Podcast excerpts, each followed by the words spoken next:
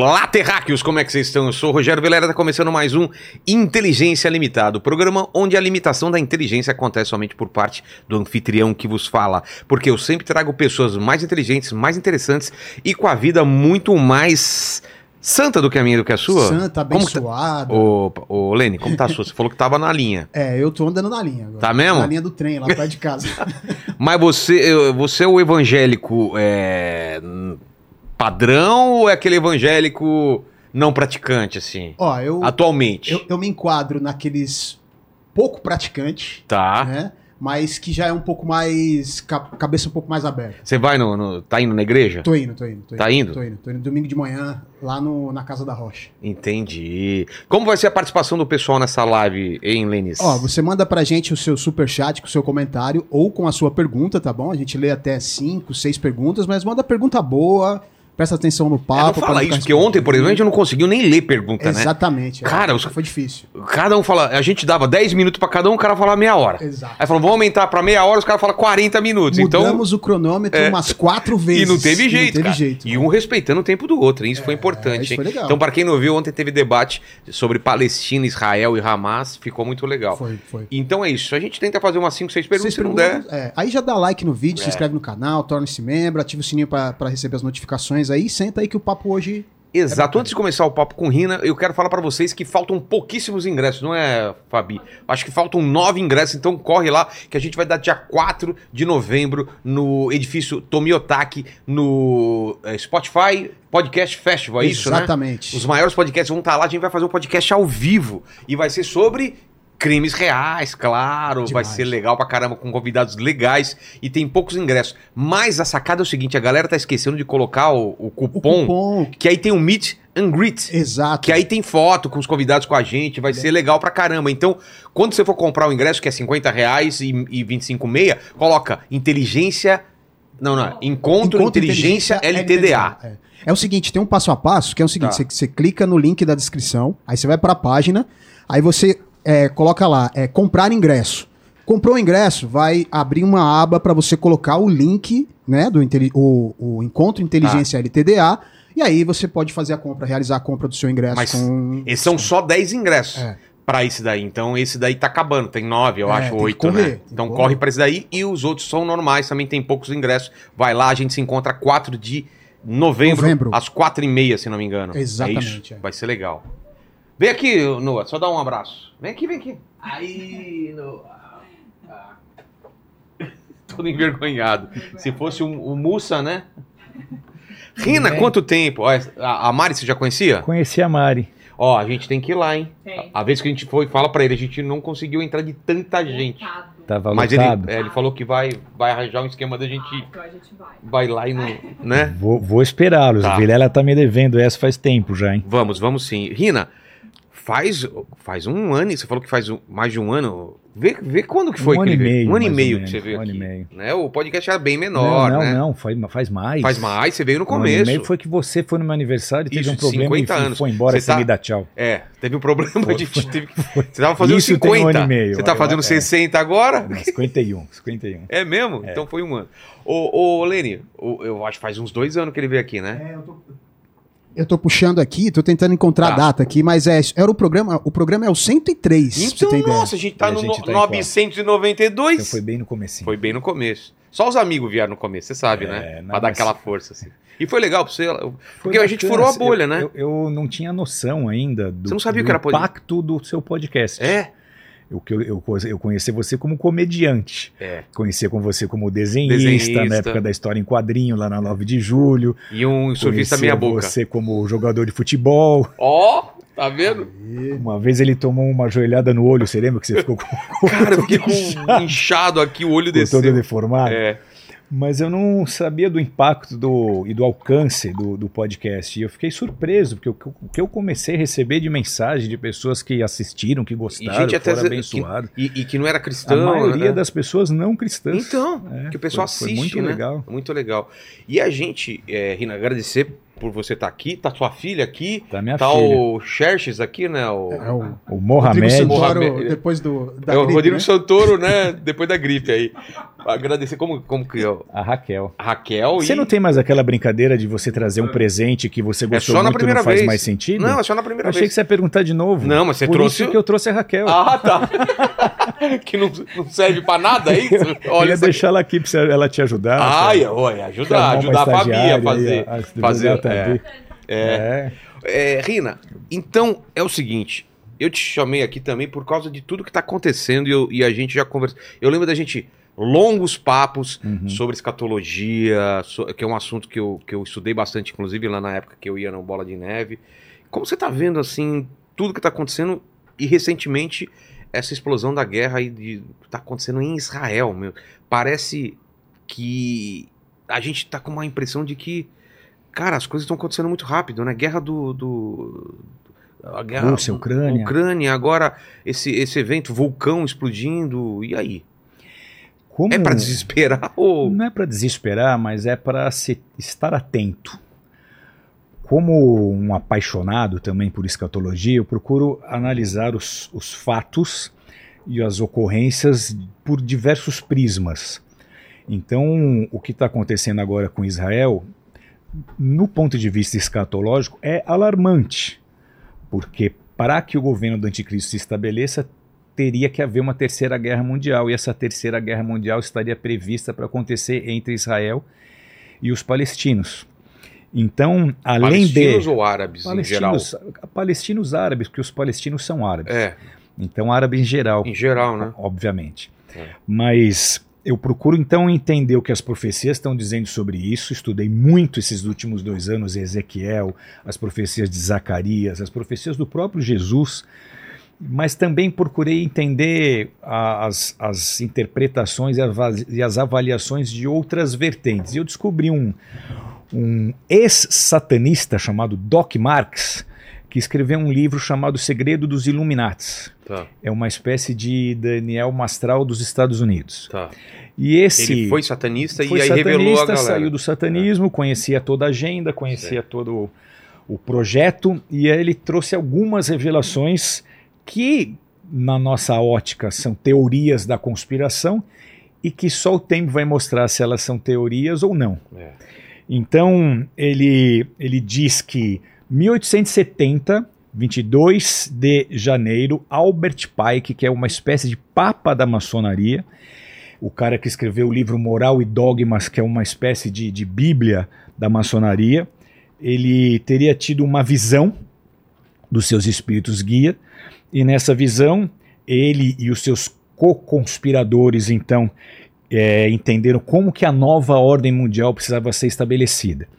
Porque você pensa, se a Bíblia diz que um dia vai haver um anticristo que vai governar o mundo sob um único governo, uma única moeda e uma única religião. Isso não é o tipo de coisa que acontece do dia para a noite. Isso não é o tipo de coisa que acontece em alguns anos. Então tinha que estar havendo um trabalho de séculos. Tinha que haver pessoas é, envolvidas nesse projeto, com ramificações em todos os setores e segmentos da sociedade, incluindo o sistema financeiro, para que um dia o mundo pudesse entrar num colapso e o anticristo surgisse como esse soluciona- solucionador de todos os problemas da humanidade. Então, será que existe realmente essa elite que está por detrás desses acontecimentos, que está mexendo os pauzinhos, puxando os fiozinhos? E aí ele traz essa revelação, dizendo que esse projeto lá atrás foi dividido só com a cúpula do pessoal dele lá. E aí isso foi É como se tivesse um planejamento a longo um prazo. planejamento a longo prazo. Um dia a gente vai levantar um anticristo. O que, que precisa acontecer Ah, até lá? Então, da mesma forma que Jesus trabalha na terra através da igreja, a igreja na terra são as mãos de Jesus, é a boca de Jesus.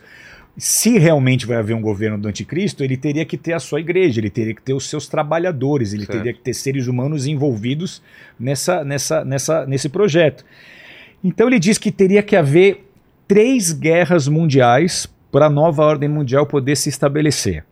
Ele prevê que essas três guerras não poderiam ser guerras como o mundo já estava acostumado, ela tinha que ser numa escala mundial, numa escala global.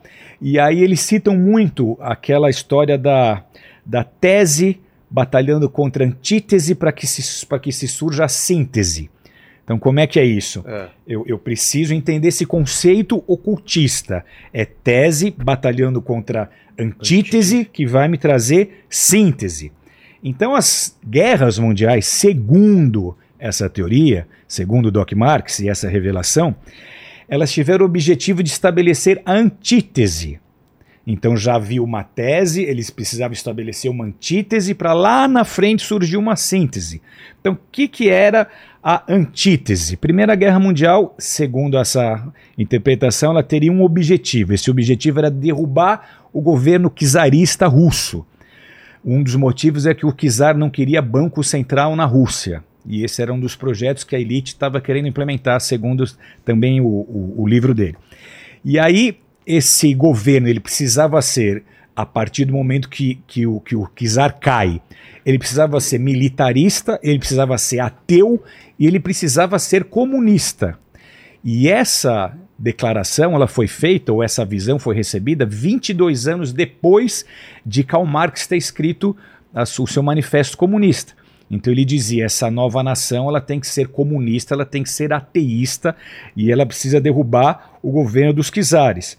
E aí você descobre algo muito interessante que ninguém muito fala sobre isso, mas você descobre que Lenin teve suporte financeiro e financiamento da elite bancária mundial. O quê? Você vai encontrar um livro na Amazon chamado Wall Street e a Revolução Bolchevique, em inglês. E nesse livro eles contam como Wall Street e a elite banqueira mundial financiou Lenin, financiou a revolução comunista. O que faria sentido, porque a partir do momento que eles querem mudar um sistema financeiro com um banco central e o czar é contra, então eles financiando uma revolução, eles derrubariam o czar, eles conseguiriam alcançar seu objetivo. Mas você tem informações detalhadas nesse livro que eu citei aqui. Aí a Segunda Guerra Mundial, então a Primeira Guerra Mundial, ela, ela cria uma nação comunista. O comunismo até então era teoria. A partir da, da Revolução de 1917, 1917 com Lenin, você passa a ter então uma nação que está aplicando os conceitos comunistas. Na Segunda Guerra Mundial, o objetivo seria já outro. O objetivo seria fortalecer essa nação, transformá-la numa superpotência para que ela tivesse força para destruir outras nações e para destruir religiões. E se você analisa o que aconteceu na União Soviética, você descobre que a cartilha foi seguida à risca. Então é uma teoria, é, mas quando você compara com, com a história, é um pouco assustador, porque você diz, poxa, isso se cumpriu. Quando a União Soviética foi estabelecida, todas as nações do leste europeu viveram sob esse jugo, perderam as suas liberdades, ninguém mais passava da fronteira, eles tiveram que se sujeitar àquele, àquele regime.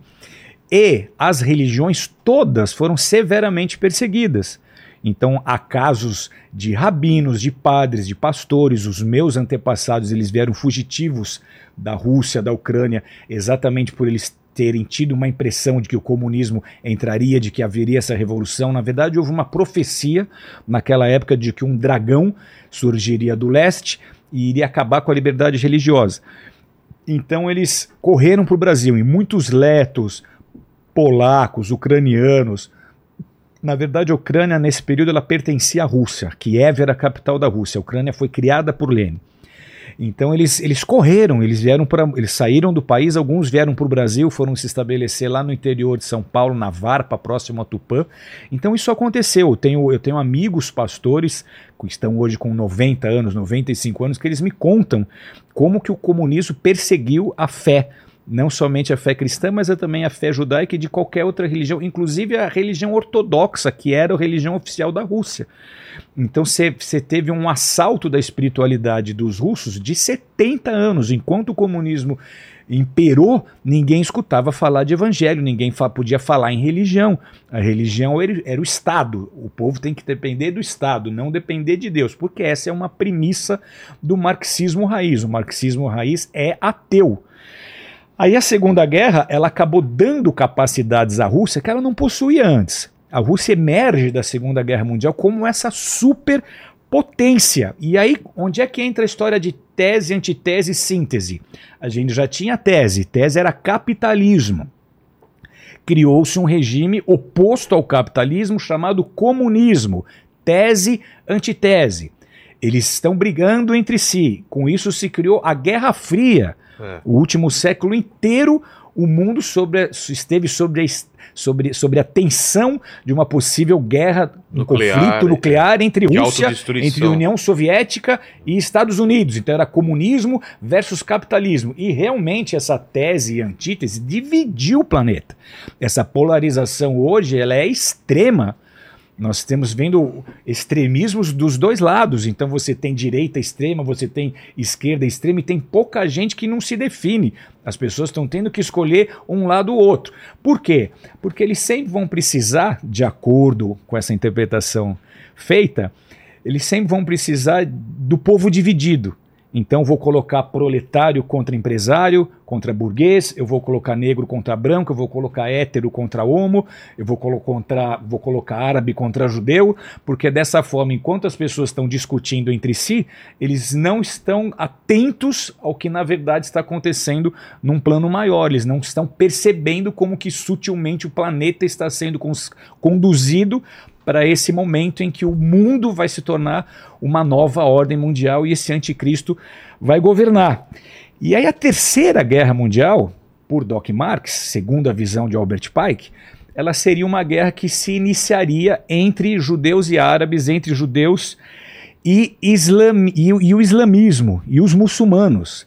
Isso é muito interessante porque essa previsão incrível sobre muitos aspectos, ela foi feita muitos anos, foi feita em 1870, Caramba. quando Israel não era um Estado e não tinha nenhuma previsão de Israel ser Estado. Os únicos que acreditavam nisto eram alguns sionistas fundamentalistas e alguns cristãos que estudavam escatologia e sabiam que isso seria necessário. Mas fora isso, ninguém falava em haver uma nação de Israel, um Estado de Israel. Mas ele, em 1870, já estava dizendo que a Terceira Guerra teria que acontecer entre Israel e os árabes, entre os, entre os judeus e os islâmicos. E aí, literalmente, da fumaça, das cinzas, do caos dessa Terceira Guerra Mundial, surgiria esse super-homem, esse, esse líder formado por eles para trazer soluções econômicas e sociais, para trazer paz para a guerra, para terminar com a guerra, ele surgiria no cenário e aí ele entraria em cena. Então o que, que a gente está vendo agora, Vilela, é, é o cenário se desenhando no horizonte, porque com você, com, com- como você disse, os, os- os últimos acontecimentos foram assustadores. As É. notícias são Cara, aquela, desesperadoras. aquela invasão do Hamas Foi um, matando foi um negócio, criança. foi um negócio que não se, não se viu na Matou nossa uma- geração. Você viu ontem, né? O, o- o- André contando, uma, foi encontrada uma mulher morta, abriram a barriga e, É. e e- e meteram a faca é. no feto, cara. Isso é uma maldade. É, é um, é um nível de atrocidade, É. de crueldade jamais visto na nossa geração. São cenas que remetem ao Holocausto. Exato. Então você vê É um ódio. Então você vê esses acontecimentos agora tão recentes e você com esse entendimento escatológico, você começa a ficar atento. Por quê?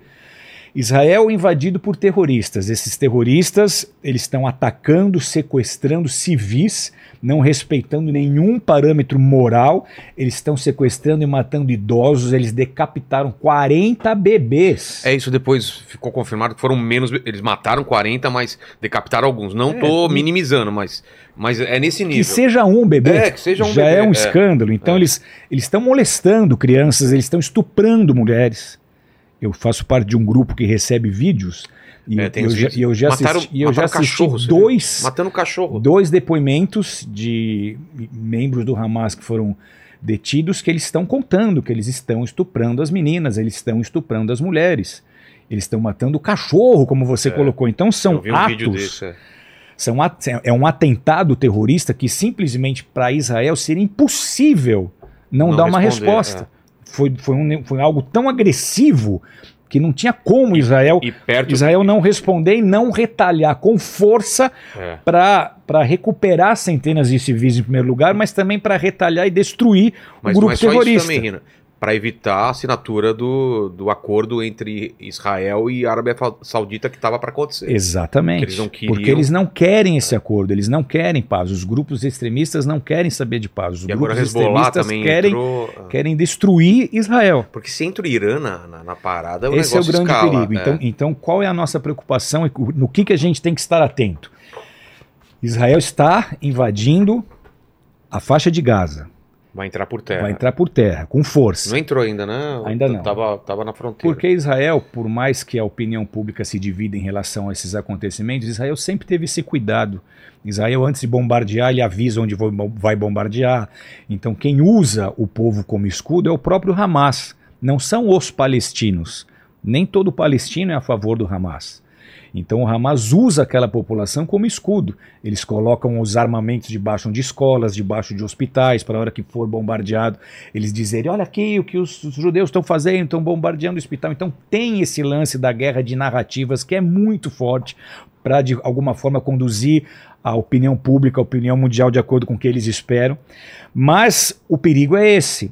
Hezbollah já está na divisa do Líbano. É. Então, as chances do Hezbollah entrar, na, na, em, entrar em guerra com Israel e atacar Israel também são sérias, isso já está acontecendo, mas o maior perigo é Estados Unidos entrar. Irã, porque está claro e patente que o Irã tem financiado esses grupos terroristas. Você pega uma entrevista do DeSantis, do, do governador da, da, da Flórida, ele fala, se você perguntar para Benjamin Netanyahu quais são os problemas, os três maiores problemas que ele tem, ele vai te responder, o primeiro é Irã, o segundo é Irã, o terceiro é Irã.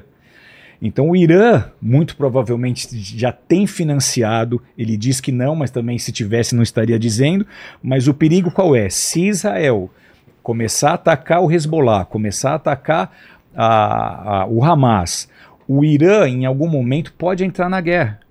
E se o Irã entrar na guerra, os Estados Unidos vão entrar na guerra. É. E se os Estados Unidos entrarem na guerra, o Putin já deixou em algumas oportunidades nas últimas décadas muito claro que mexeu com o Irã, mexeu com a Rússia. O Irã está sob essa órbita do cuidado militar russo. Então, isso é, isso é, um, é, um, é um estopim para uma guerra mundial. É. A gente está talvez muito mais próximo desses eventos do que a gente imagina. Mas também é fato que essa guerra é, antes de qualquer coisa, uma guerra espiritual. Em que sentido? Porque os motivos são religiosos, antes de qualquer coisa. Você tem uma guerra não entre judeus e árabes, você tem uma guerra entre judeus e o islamismo fundamentalista. E é interessante porque nem todo país islâmico é árabe a gente tem essa impressão de que os árabes são islâmicos, mas na verdade não. Você pega o Irã, por exemplo, o Irã é persa, o Irã não é árabe. Você pega o Egito, o Egito não era árabe, o Egito falava a própria língua. O Egito começou a falar o árabe a partir do momento que eles adotaram o islamismo como religião oficial. Então a maioria dos muçulmanos, 62% dos muçulmanos, estão no, no, na Ásia, na região do Pacífico ali. O maior país muçulmano do mundo é a Indonésia. A Indonésia, com 240 milhões de habitantes, 200 milhões são muçulmanos. Então, nem todo, nem todo islâmico, nem todo muçulmano é árabe. E também é um fato que nem todo muçulmano ou nem todo adepto ao islamismo é radical. Claro que não. Você a gente já até trouxe vários aqui para explicar isso também. É bom, é bom deixar é, bem claro. É muito importante que a, que a população tenha consciência disso, porque a, a pesquisas estimam que de 15 a 20% apenas dos islâmicos sejam extremistas, sejam fundamentalistas, sejam radicais. Mas se você fizer essa conta, são 1,6, 1 bilhão e 600 milhões de de muçulmanos no mundo. Se 20% for radical, nós estamos falando de 320 milhões de extremistas. Então não é um, um, um número para se desprezar. Aí você tem o, o Pew Research Center, é um instituto de pesquisa americano que ele avalia e analisa fatos que têm chance de causar impactos globais. E ele diz, por exemplo, que a religião que mais cresce no mundo é o Islã e por alguns motivos específicos. Então o islamismo ele tem como como evangélico ele tem o id de Jesus, ide por todo mundo, pregar o evangelho, vocês vão fazer discípulos, vocês vão batizar as pessoas. Essa foi a ordenança de Jesus aos apóstolos. Essa é a grande comissão, é a grande razão de ser da igreja. Vocês não vão ficar apenas em Jerusalém, vocês vão para a Judéia, vocês vão para Samaria, vocês vão para os confins da terra. E aí você pega aquele time que ele formou de 12 menos um, que era Judas, mas depois Paulo, e você vê que eles se organizaram para realmente se expandir. É, você pega Tomé, um apóstolo, ele foi parar na Índia. Ele levou o evangelho até a Índia. Você pega os outros apóstolos, todos eles viajaram, todos eles se dedicaram a sua vida nessa expansão. Então, da mesma forma que o cristianismo ele está sobre esse mandamento, só que a diferença é que ele vai no amor, ele prega o amor, ele, ele, ele vai pregar o evangelho e vai te dar a opção de acreditar nisso ou não. Os islâmicos estão debaixo dessa mesma missão. Então, o islamismo radical, ele crê que o Islã tem que ser a única religião do mundo. Então, com isso, qualquer outro líder religioso ou qualquer outro membro de qualquer outra religião que não seja o Islã se torna o infiel. Então, o judeu é o infiel, mas o cristão também é o infiel. As maiores perseguições a cristãos que hoje acontecem no mundo são imprimidas por extremistas radicais islâmicos. Na Índia, eu te contei aqui em off que, que queimam igrejas. Nós é. temos uma igreja em Bangalore, na Índia, e mais alguns missionários em algumas outras cidades. Então, tem fases que eles mandam notícias. Queimaram 200 igrejas na Índia. Cara. Então, quem são esses? São os islâmicos fundamentalistas. Eles não toleram a presença de outras religiões. Só que aí você tem um, uma visão interessante, porque você fala, cara, como que isso vai acontecer é, no longo prazo? Que papel que isso teria nesse, nesse cenário escatológico? Você fala, poxa, o islamismo tem crescido como a maior religião que cresce no mundo. A partir do quê? Você tem primeiro as imigrações, então você pega a Europa. A Europa hoje está quase islamizada. Na França, cada cinco franceses, um é islâmico. Então, como esse fenômeno está ocorrendo? Porque não era a religião oficial de nenhum desses países, todos eles eram cristãos. Então, como que o Islã está ganhando tanta força assim na Europa, nesses países? E aí essa pesquisa explica, uma pesquisa que inclusive foi reportada pela revista Exame em, em, em março de 2017. Ela explica que pela taxa de fertilidade, os islâmicos estão conseguindo transformar as culturas das nações. Então, como é que é isso? Se você pega é, mulheres muçulmanas, elas têm uma taxa de fertilidade, fertilidade muito superior às outras. Então você pega, por exemplo, na Alemanha. A Alemanha a taxa de, de fertilidade é 1.3. Natalidade. Fertilidade e natalidade acaba dando na mesma. Eu tive essa dúvida, eu fui é. pesquisar e o termo oficial é fertilidade. Ah, é? Por isso que eu estou usando tá. fertilidade. Então ele, eles, eles, eles, eles têm 1.8. França é 1.8. A média, tá. E, e do... Inglaterra é, um, Inglaterra é 1.3. Espanha é 1.1. Holanda é 1.1. Tá, tá, envelhecido, né? São países tá envelhecidos. Está envelhecido e, em contrapartida, os islâmicos que estão migrando para lá, a média deles é 8,1. 8,1. Na média na média na Europa. Em é. outros lugares do mundo, a média total dá 3,1, enquanto as outras mulheres no mundo é 2,1, tá. que já é superior.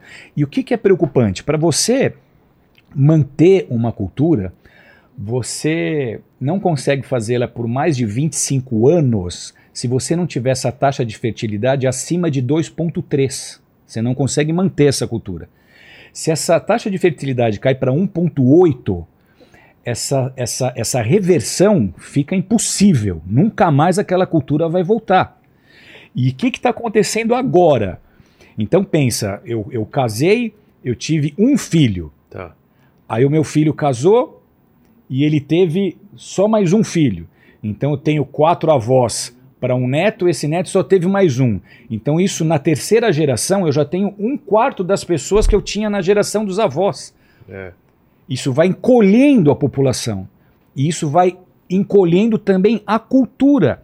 Então, esses países tradicionalmente cristãos, com a sua cultura própria, eles vão sendo islamizados, a sua cultura vai sendo transformada.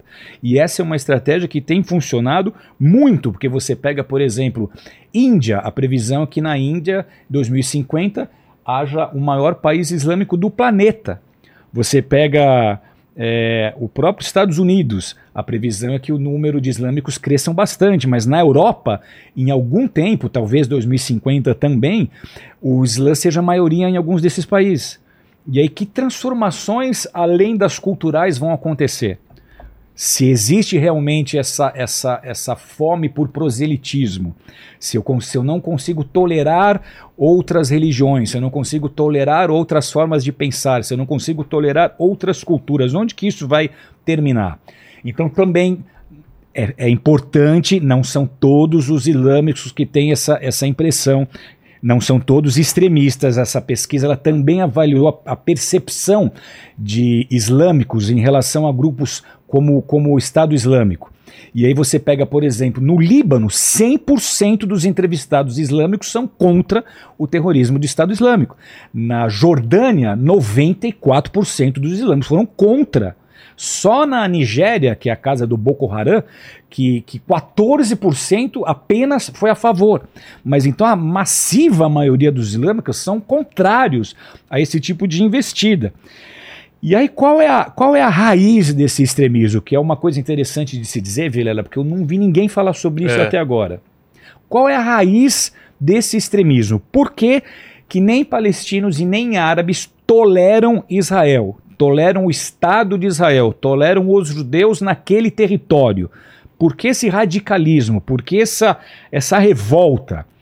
E aí nós precisamos entender que as premissas que alimentam esse radicalismo contra Israel, elas são pouco conhecidas, elas são pouco divulgadas, mas há uma explicação para isso. Então a gente sabe que as duas primeiras guerras foram decisivas para que Israel se tornasse um Estado. A primeira guerra deu a Israel um território. O que, que aconteceu?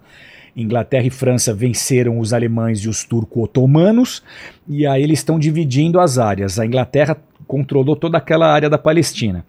Ela dividiu a Palestina no meio e ela criou uma nação chamada Jordânia.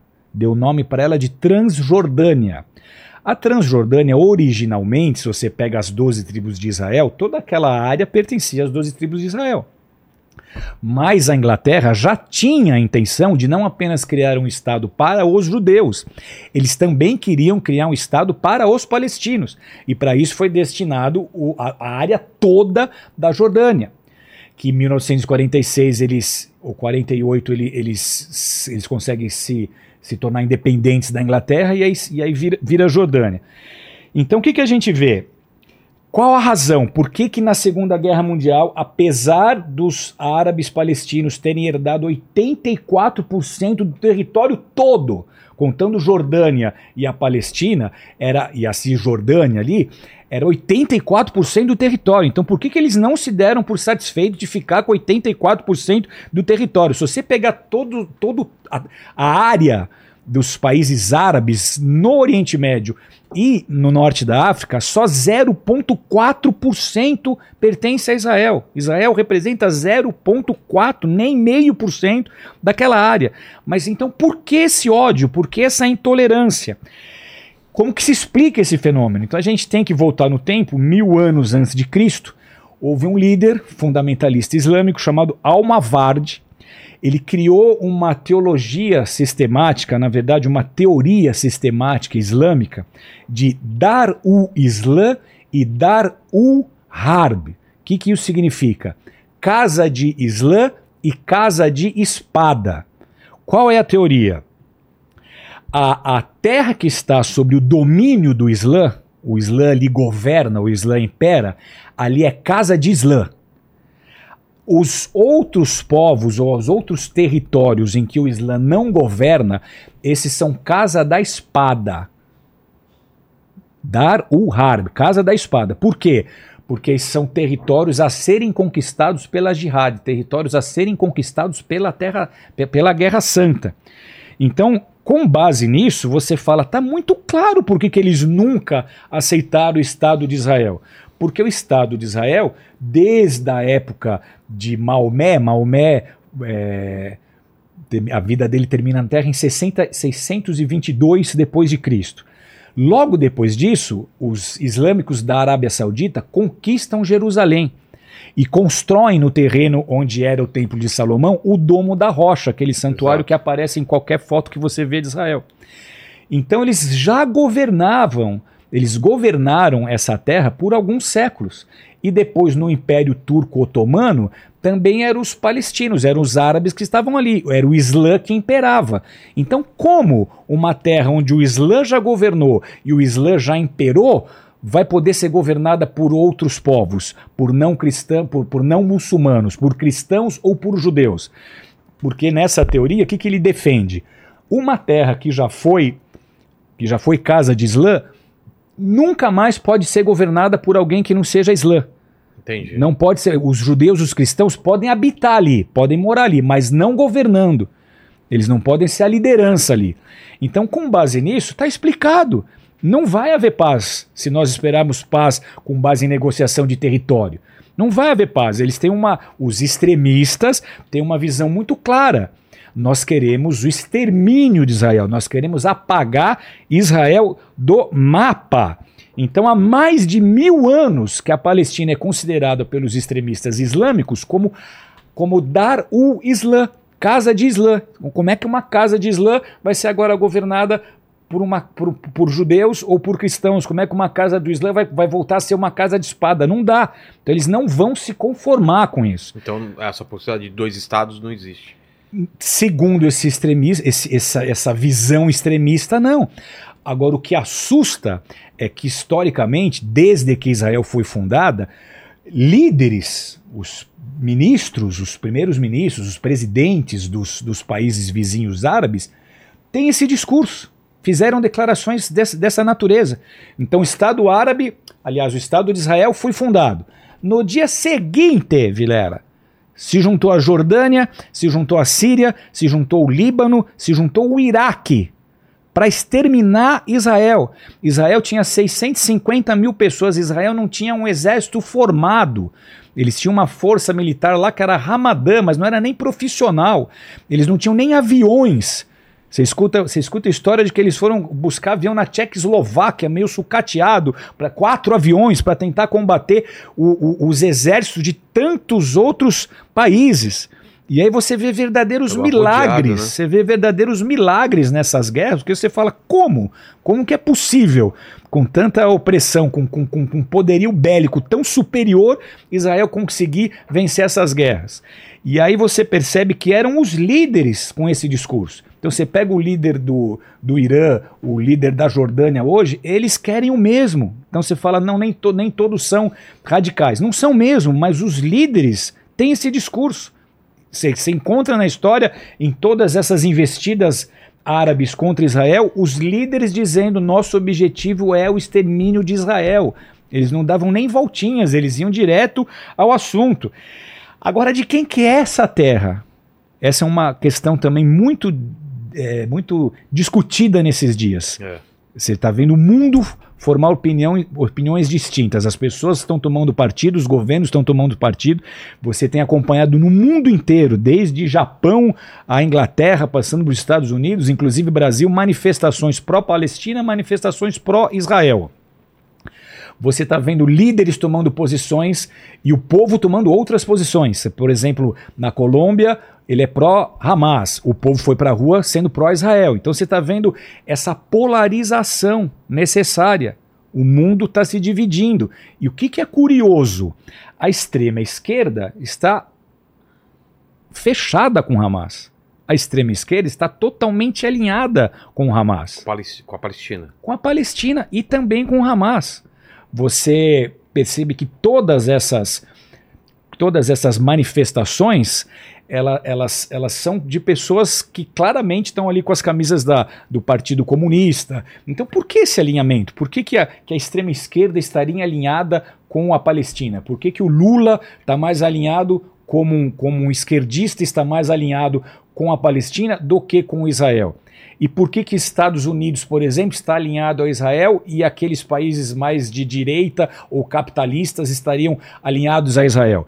Então você vê a tese, antitese, síntese. O mundo está dividido. O mundo foi dividido pela Guerra Fria, isso está, isso, isso criou é, ideologias que agora estão por detrás, inclusive desse conflito entre judeus e árabes. E, e a pergunta é: de quem que é a terra então? Quem, que, quem, quem tem direito a essa terra? E para fazer uma análise profunda, para dar uma resposta completa, a gente precisa voltar no tempo, considerando a Bíblia Sagrada como um livro que traz a revelação de Deus, mas como também um, um registro histórico. Então você pega lá, a ideia inicial era criar o mundo para que o mundo fosse uma extensão do céu. O projeto de Deus era esse. Por isso É. que Jesus ensinou os homens a orarem: seja feita a tua vontade na terra como ela tem sido feita nos céus. Então, que a terra seja uma extensão dos céus, que a sua vontade seja feita aqui como ela é feita lá. Deus criou o mundo, criou o jardim do Éden, botou lá um casal com quem ele se relacionava diariamente. Com e esse. Adão e Eva conversavam com Deus todos os finais de tarde. É. Então, eles tinham intimidade, eles tinham um relacionamento com Deus. Tinha um podcast com Deus. Mais Todo ou menos isso. Olha só, hein? Olha que interessante. É, Paraíso limitado. É. Aí olha o que acontece. A ideia era que esse casal, pela sua descendência, povoasse a terra e a terra então e esses descendentes então aprendessem a se relacionar com Deus, com seus pais, e aí a terra fosse povoada por pessoas que conhecessem a Deus. Só que como você também sabe, Lúcifer já tinha caído. É. Já existia Satanás, já existia o inferno Um terço do céu. um terço do céu. Então, primeiro Deus criou os anjos. Aí Lúcifer vem, se rebela, leva um terço do céu, e quando Deus cria o homem, Lúcifer já estava em cena. Ele aparece lá para Eva, ele faz Eva quebrar uma aliança com Deus, e em função dessa quebra de aliança com Deus, o homem e a mulher são expulsos do Éden e essa relação de intimidade é quebrada. Então, que, que a gente percebe? O, o plano de Deus não, não, podia, não podia falir. Deus queria se revelar aos, às, às suas criaturas. Ele queria que os homens o conhecessem como seu criador. Eu estou, obviamente, usando as escrituras, como eu sou um pastor, eu estou usando as escrituras como base de tudo que eu estou dizendo aqui. Outros vão pensar de outras maneiras, mas, mas a, minha, a minha teoria é totalmente fundamentada em Bíblia. Então você pega lá, é, perderam comunhão com Deus, dois mil antes de Cristo, Deus tinha que ainda se revelar aos homens. Como que agora eu quebrei minha relação com o homem e eu não tenho mais relação, eles não vão saber quem eu sou? Então ele escolhe um homem, ele levanta um homem chamado Abrão, depois o nome dele é mudado para Abraão, ele morava em Ur dos Caldeus, região da, da antiga Babilônia ali, região do Iraque atual, e diz para esse homem: você vai sair da sua terra, você vai sair da tua parentela, você vai para casa que eu, você vai para a terra que eu vou te mostrar. Gênesis 12, 1, 2. Você vai sair da casa dos teus pais, você vai para a terra que eu vou te mostrar. E aí o que, que ele faz? Ele realmente se separa e vai rumo a essa terra que Deus iria mostrar. Que terra é essa que Deus ia mostrar para Abraão? É Canaã. É a Palestina, é a terra que agora está sendo discutida. Ela pertence a quem? Deus, há dois mil anos antes de Jesus, disse a Abraão: Eu estou te dando uma terra. E aí, Abraão tem Isaac, Isaac tem Jacó, Jacó tem 12 filhos que formam as 12 tribos de Israel: Dan, Naftali, Isacar, Judá, Ruben. Eles formam 12 tribos. Um desses filhos era José. José era o mimadinho do papai, ele usava uma túnica de linho mais caprichada, não se envolvia em serviços forçados, e ele teve dois sonhos. Um dos sonhos, eu vejo es- 12 espigas, se- 11 espigas se curvando para mim, e aí os irmãos, o quê? Você está falando que nós somos 11 irmãos, a gente vai se curvar para você? Aí tem outro sonho, eu vejo o sol, a lua e, e, e 11 estrelas se curvando para mim.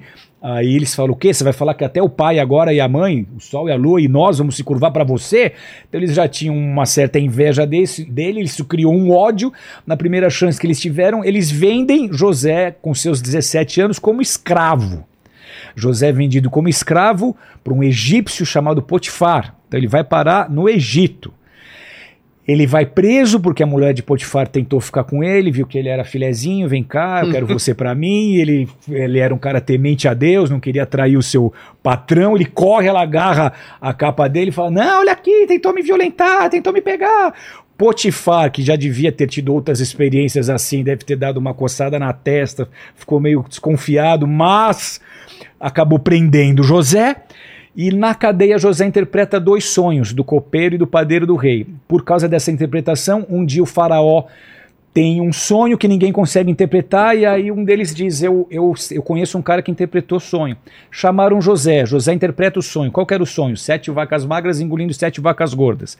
Qual é a interpretação de José? Faraó, vão vir sete anos de abundância, de prosperidade, seguidos de sete anos de fome. O que, que você precisa fazer? Nos sete anos de abundância, constrói celeiros e, e guarda mantimento. Alimento. é. Estoca alimento. Por quê? Porque nos sete anos de fome, as nações da terra vão vir comer na sua mão. Você vai crescer muito. O faraó olha e diz: Eu não vejo ninguém mais hábil do que você, mais capaz do que você para essa missão. E, e consagra então José como o segundo cara mais importante do Egito. Então, Pra de um tocar, escravo, é. de um dia para o outro, ele vira o segundo homem do Egito só atrás do faraó. O que, que começa a acontecer? A fome chega. Entre os povos que estavam passando dificuldade, estava a família de José, estavam os, as doze tribos de Israel, Jacó e os doze filhos.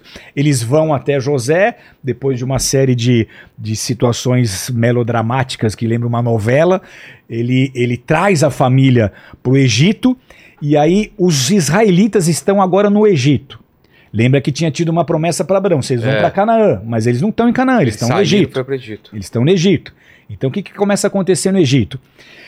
O faraó que não conhecia José, o próximo faraó, olhou o povo começando a se multiplicar e falou: eles vão dominar a gente.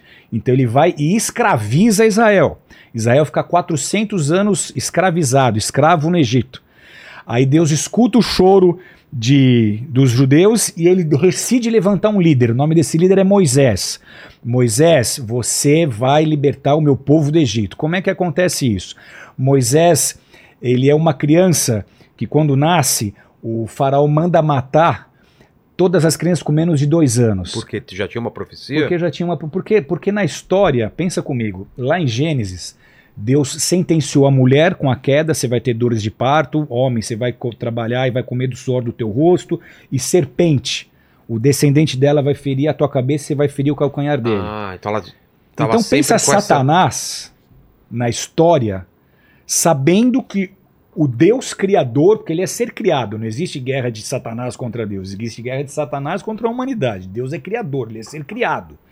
Então, imagina para ele, ouvir do criador, que um descendente de Eva ia ferir sua cabeça. Então, em todas as gerações, ele ficou à espreita. Por que, que Esperando. Caim matou Abel? O, o- logo a primeira geração. Abel fez sacrifícios que foram aceitáveis a Deus. O de Caim não. Então o Satanás olhou e falou: esse cara vai ser o cara que vai machucar minha cabeça.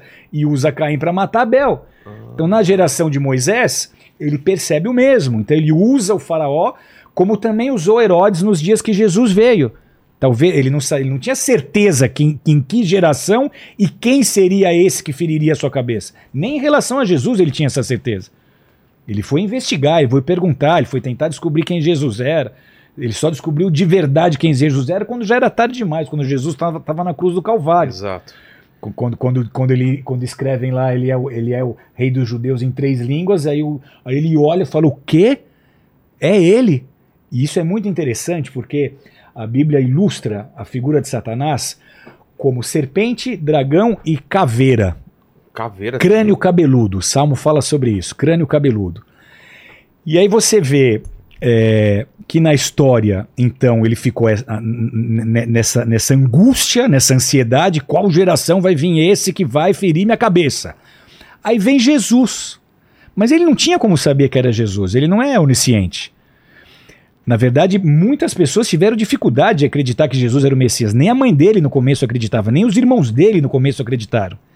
Nem os discípulos dele, por um bom tempo, acreditaram. Que sempre acharam que ia ser um. ia vir da realeza, ia ser Porque coisa. acharam que ia vir da realeza e porque eles estavam esperando um líder que os livrasse do jugo e dos É. impostos do Império Romano.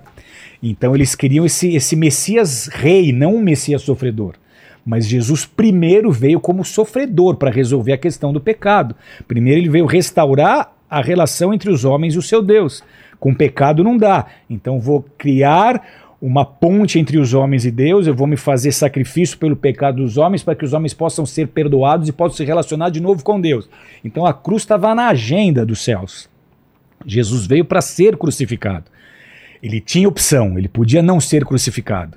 Ele chegou a orar, Senhor, se não for a tua vontade, que se afasta de mim esse cálice. Mas ele não fez isso. Ele obedeceu a partir do momento que ele entendeu que isso era necessário, ele obedeceu integralmente. Só que pensa nessa cena: a caveira é um dos, dos símbolos de Satanás. Jesus está sendo crucificado. Se você olha o Gólgota, por que, que o Gólgota tem esse nome? Você teve Israel agora, É. você deve ter percebido. Com a erosão já mudou bastante. De, da primeira vez que eu fui 2005 para cá já mudou bem. Mas lá naqueles dias, aquela pedra lembrava claramente um crânio. Você chegou a visitar lá? Não, não. Você deve ter ido no. na- você deve ter feito a visita no, onde os católicos dizem que Jesus foi crucificado.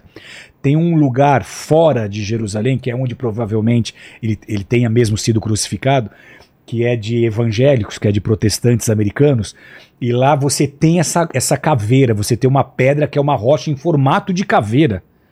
Então Jesus está sendo crucificado, ok?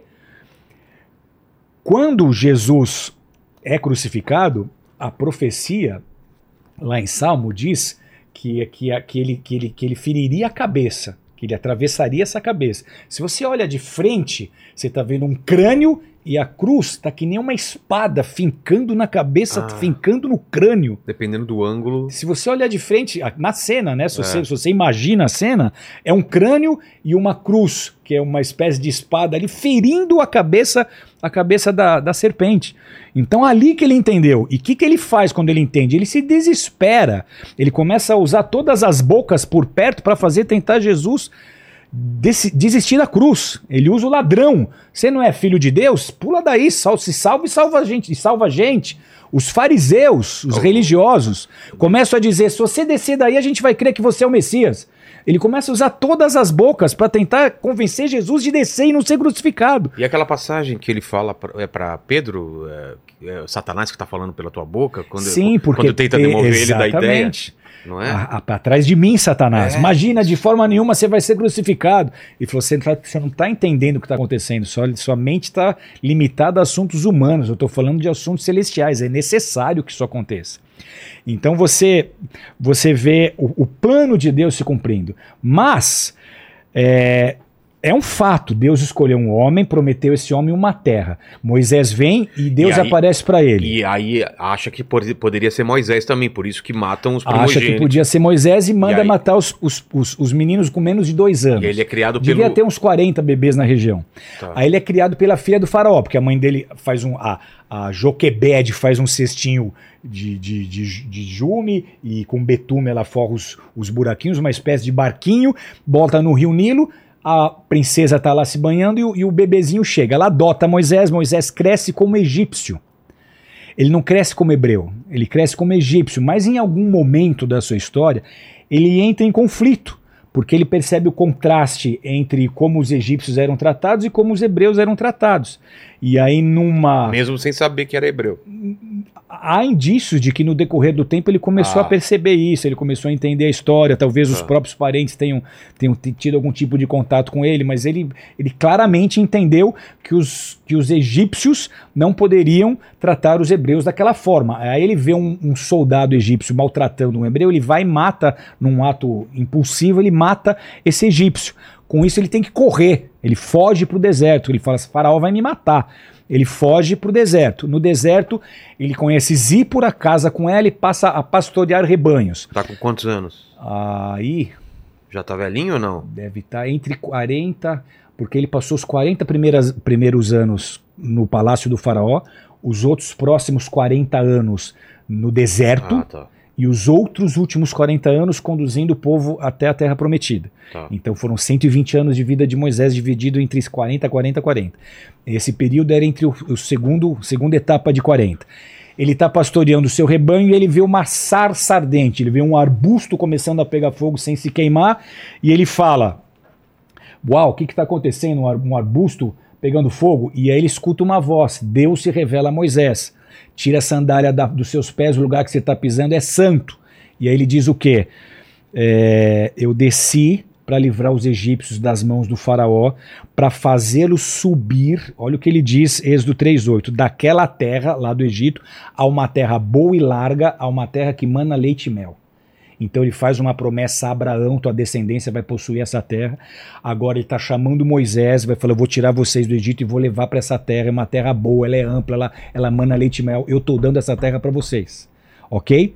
Isso, essa promessa é reforçada para É. Moisés. Aí Josué é o sucessor de Moisés. O que, que Josué escuta de Deus quando, quando ele é chamado para liderar o povo nas batalhas que iriam trazer a conquista dessa terra? Ele escuta assim: esforça-te. Quer, quer um café? Eu quero uma água. Eu Eu, tomo, café. vou tomar essa água aqui. Ele escuta: esforça-te, tem bom ânimo. Por quê? Porque tu farás herdar, esse povo herdar a terra que eu jurei a, a seus pais que eu lhes daria.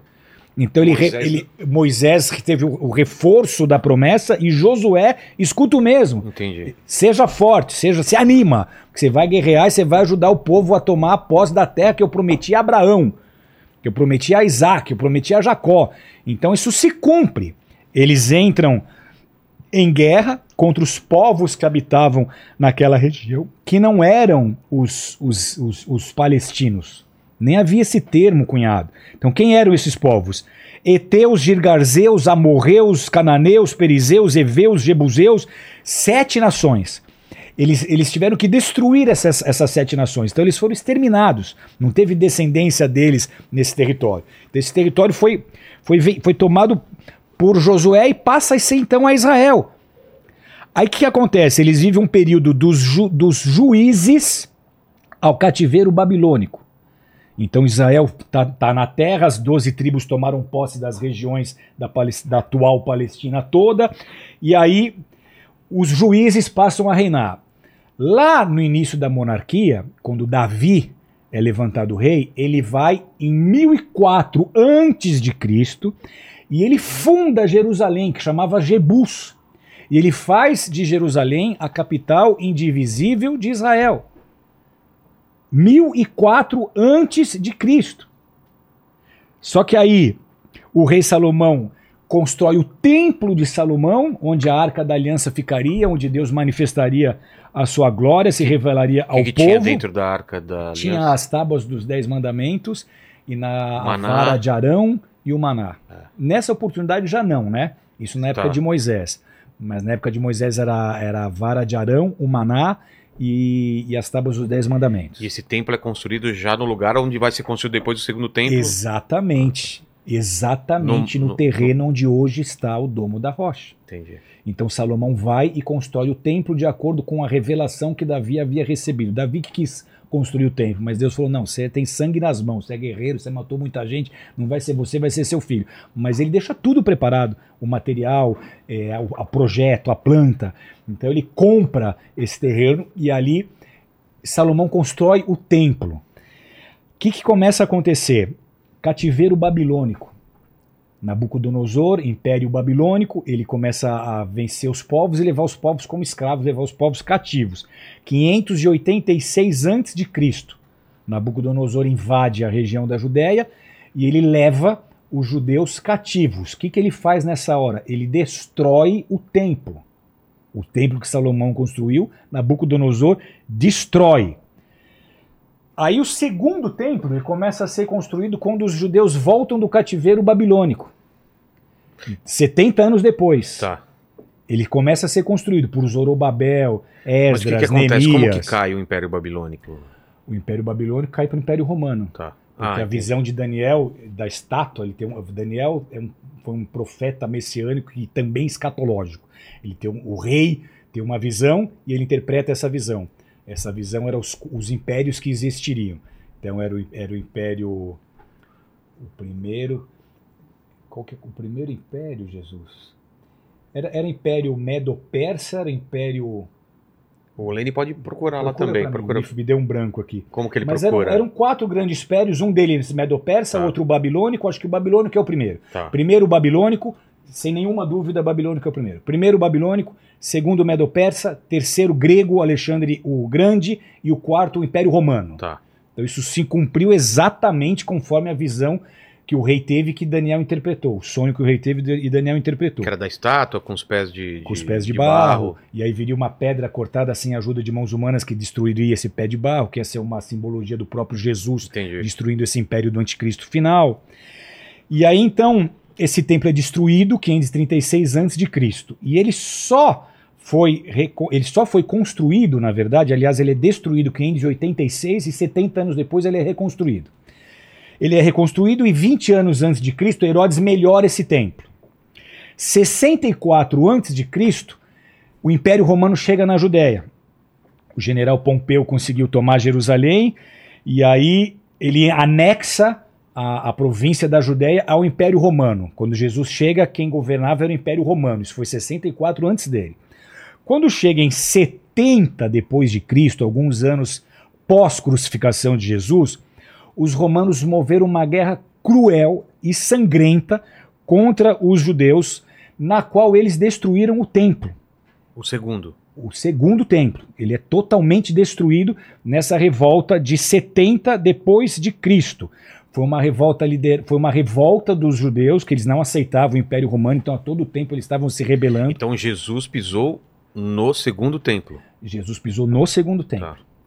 Então, Titus, que era, um, que era um general que depois virou imperador em 70, ele invade aquela região, ele abafou a grande revolta, um milhão de judeus são mortos, 70 depois de Cristo. Então você percebe na história o povo judeu sendo perseguido, sendo massacrado, Dizimado. sendo dizimado. O que, que acontece nessa ocasião? Um milhão são mortos. Muitos sobreviventes se tornam escravos. Tinha tanto escravo judeu nessa época que o preço do escravo judeu se tornou mais barato que o preço de um cavalo. Eles foram enviados para construir o Coliseu, para trabalhar como escravos na construção do Coliseu, onde depois eles foram, eles foram, eles se tornaram espetáculos para gladiadores, leões, com leões, leões, é. e então os- tinha lá o Circo Máximos, que era o imperador antes do Coliseu, era o Circo Máximos. Então tinha o entretenimento do imperador e para iluminar de noite eles tocavam fogo em judeu, botavam um judeu pendurado em poste, tocavam fogo em judeu e posteriormente em cristão também.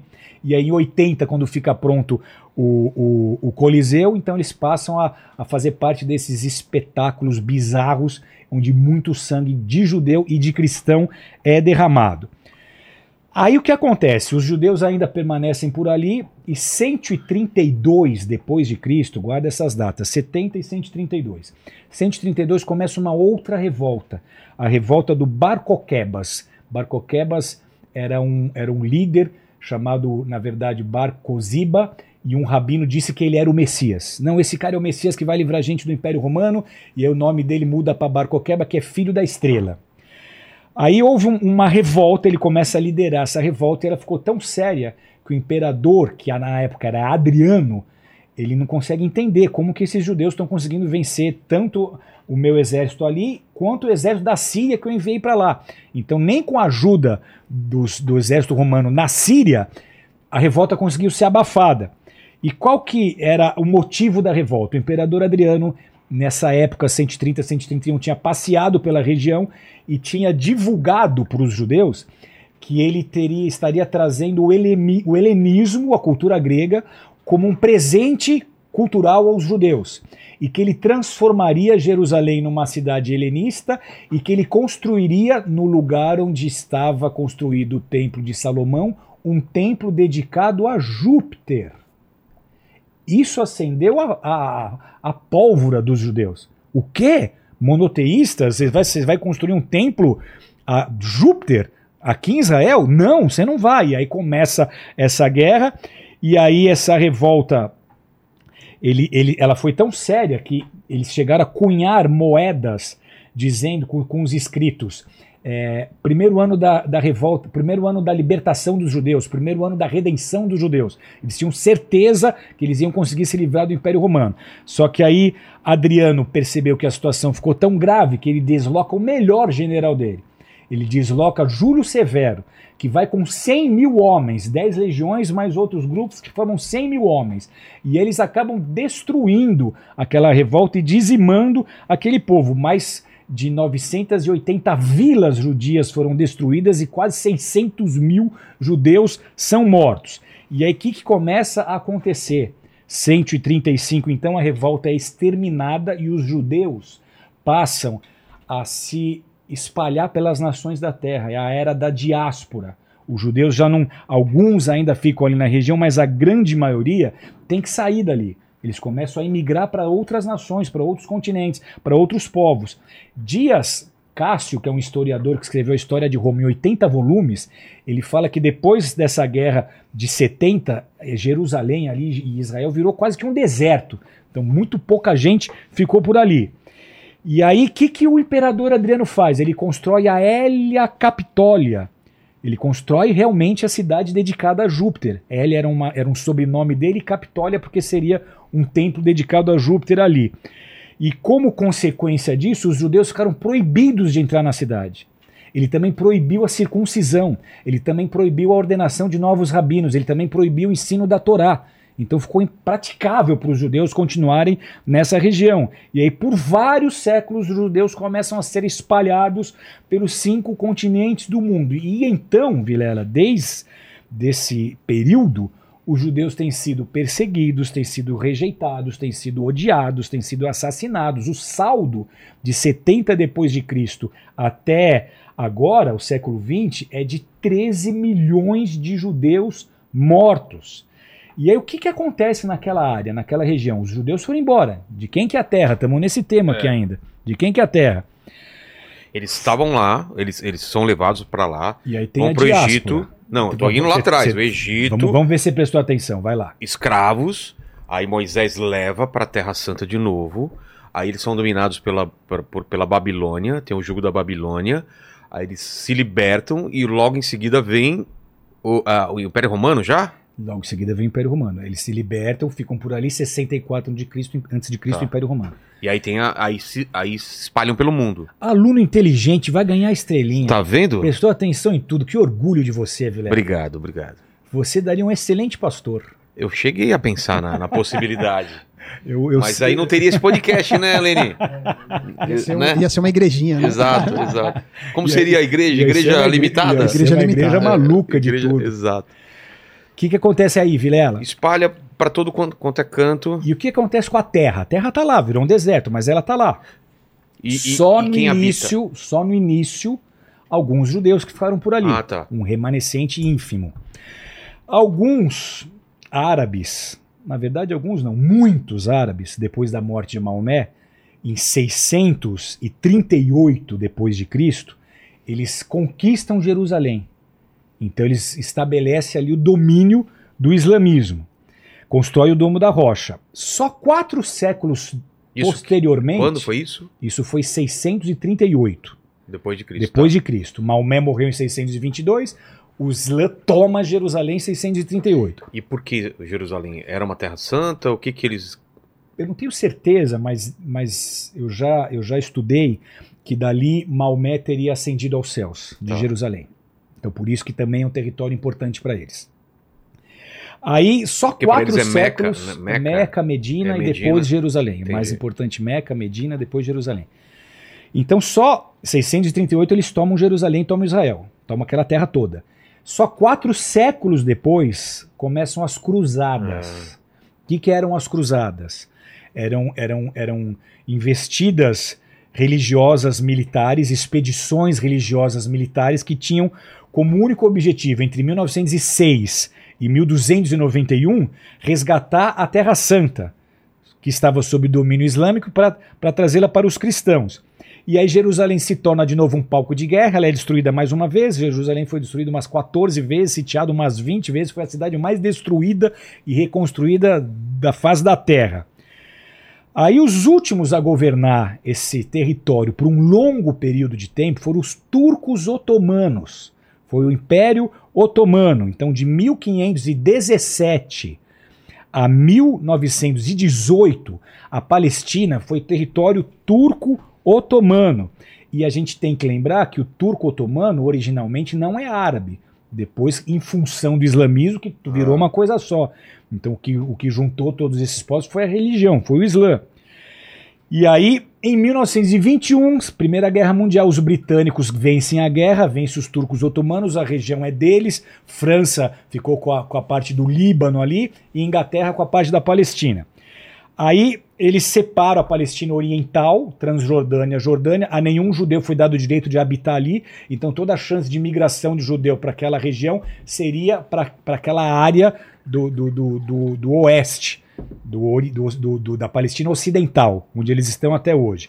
Interessante que a imigração de judeus para aquela terra ela começa em 1882 com alguns judeus russos insatisfeitos com o regime dos czares, eles começam a, a- a povoar com kibbutz.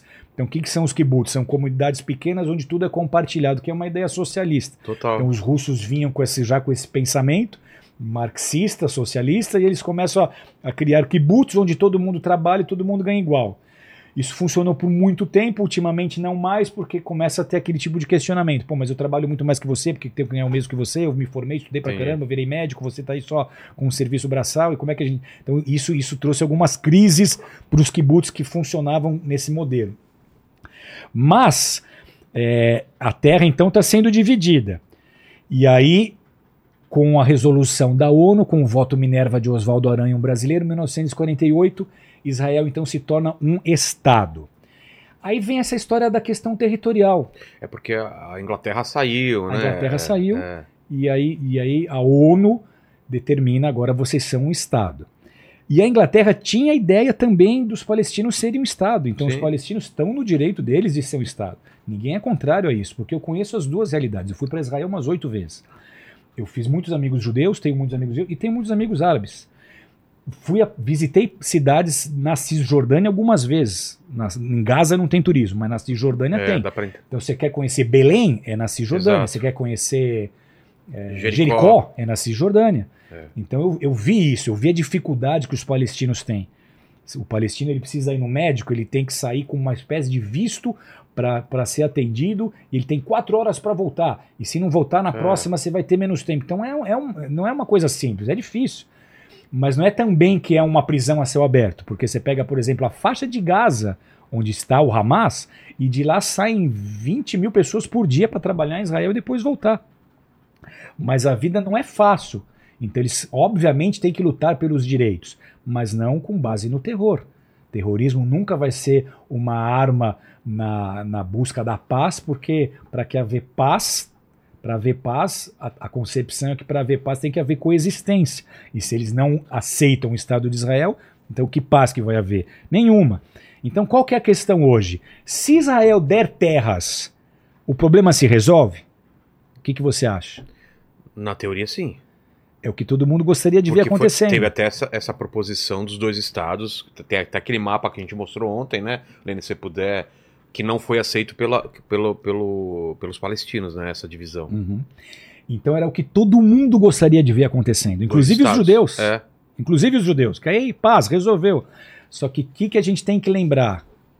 Os fundamentalistas não querem saber de terra. Você tem hoje a faixa de Gaza e a Cisjordânia. São uma Palestina, são duas regiões palestinas dentro de Israel. Na Cisjordânia, você tem a autoridade palestina que luta pela criação do Estado palestino. Joia, politicamente, manifestações, vamos brigar. O Hamas e a faixa de Gaza, eles não querem saber de terra. Eles querem saber do extermínio do povo judeu. Então, se se criar um Estado e se Israel ceder terras e criar um Estado palestino, resolve o problema na Cisjordânia. Mas os radicais extremistas vão continuar querendo extremismo, vão continuar querendo a, a destruição de Israel. Então, se Israel baixar as armas, a paz. Aliás, se os, se os palestinos baixarem as armas, a paz. Se Israel baixar as armas, não há mais Israel.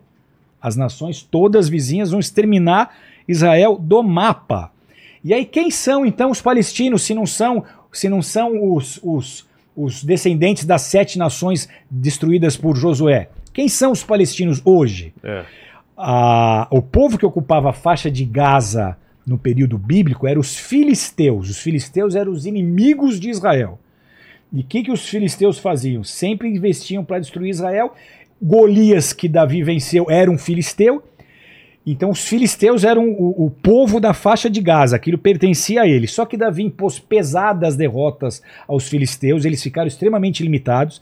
No reinado de Nabucodonosor, os judeus foram levados cativos, mas os, os filisteus também.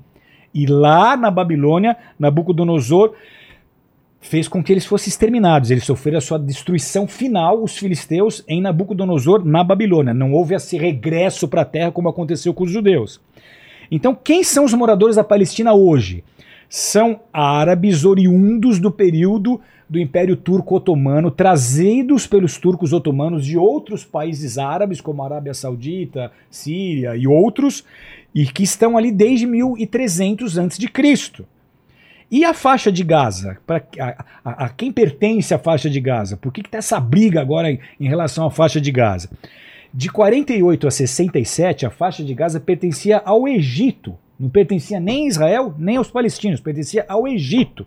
Só que houve uma guerra, guerra de seis dias.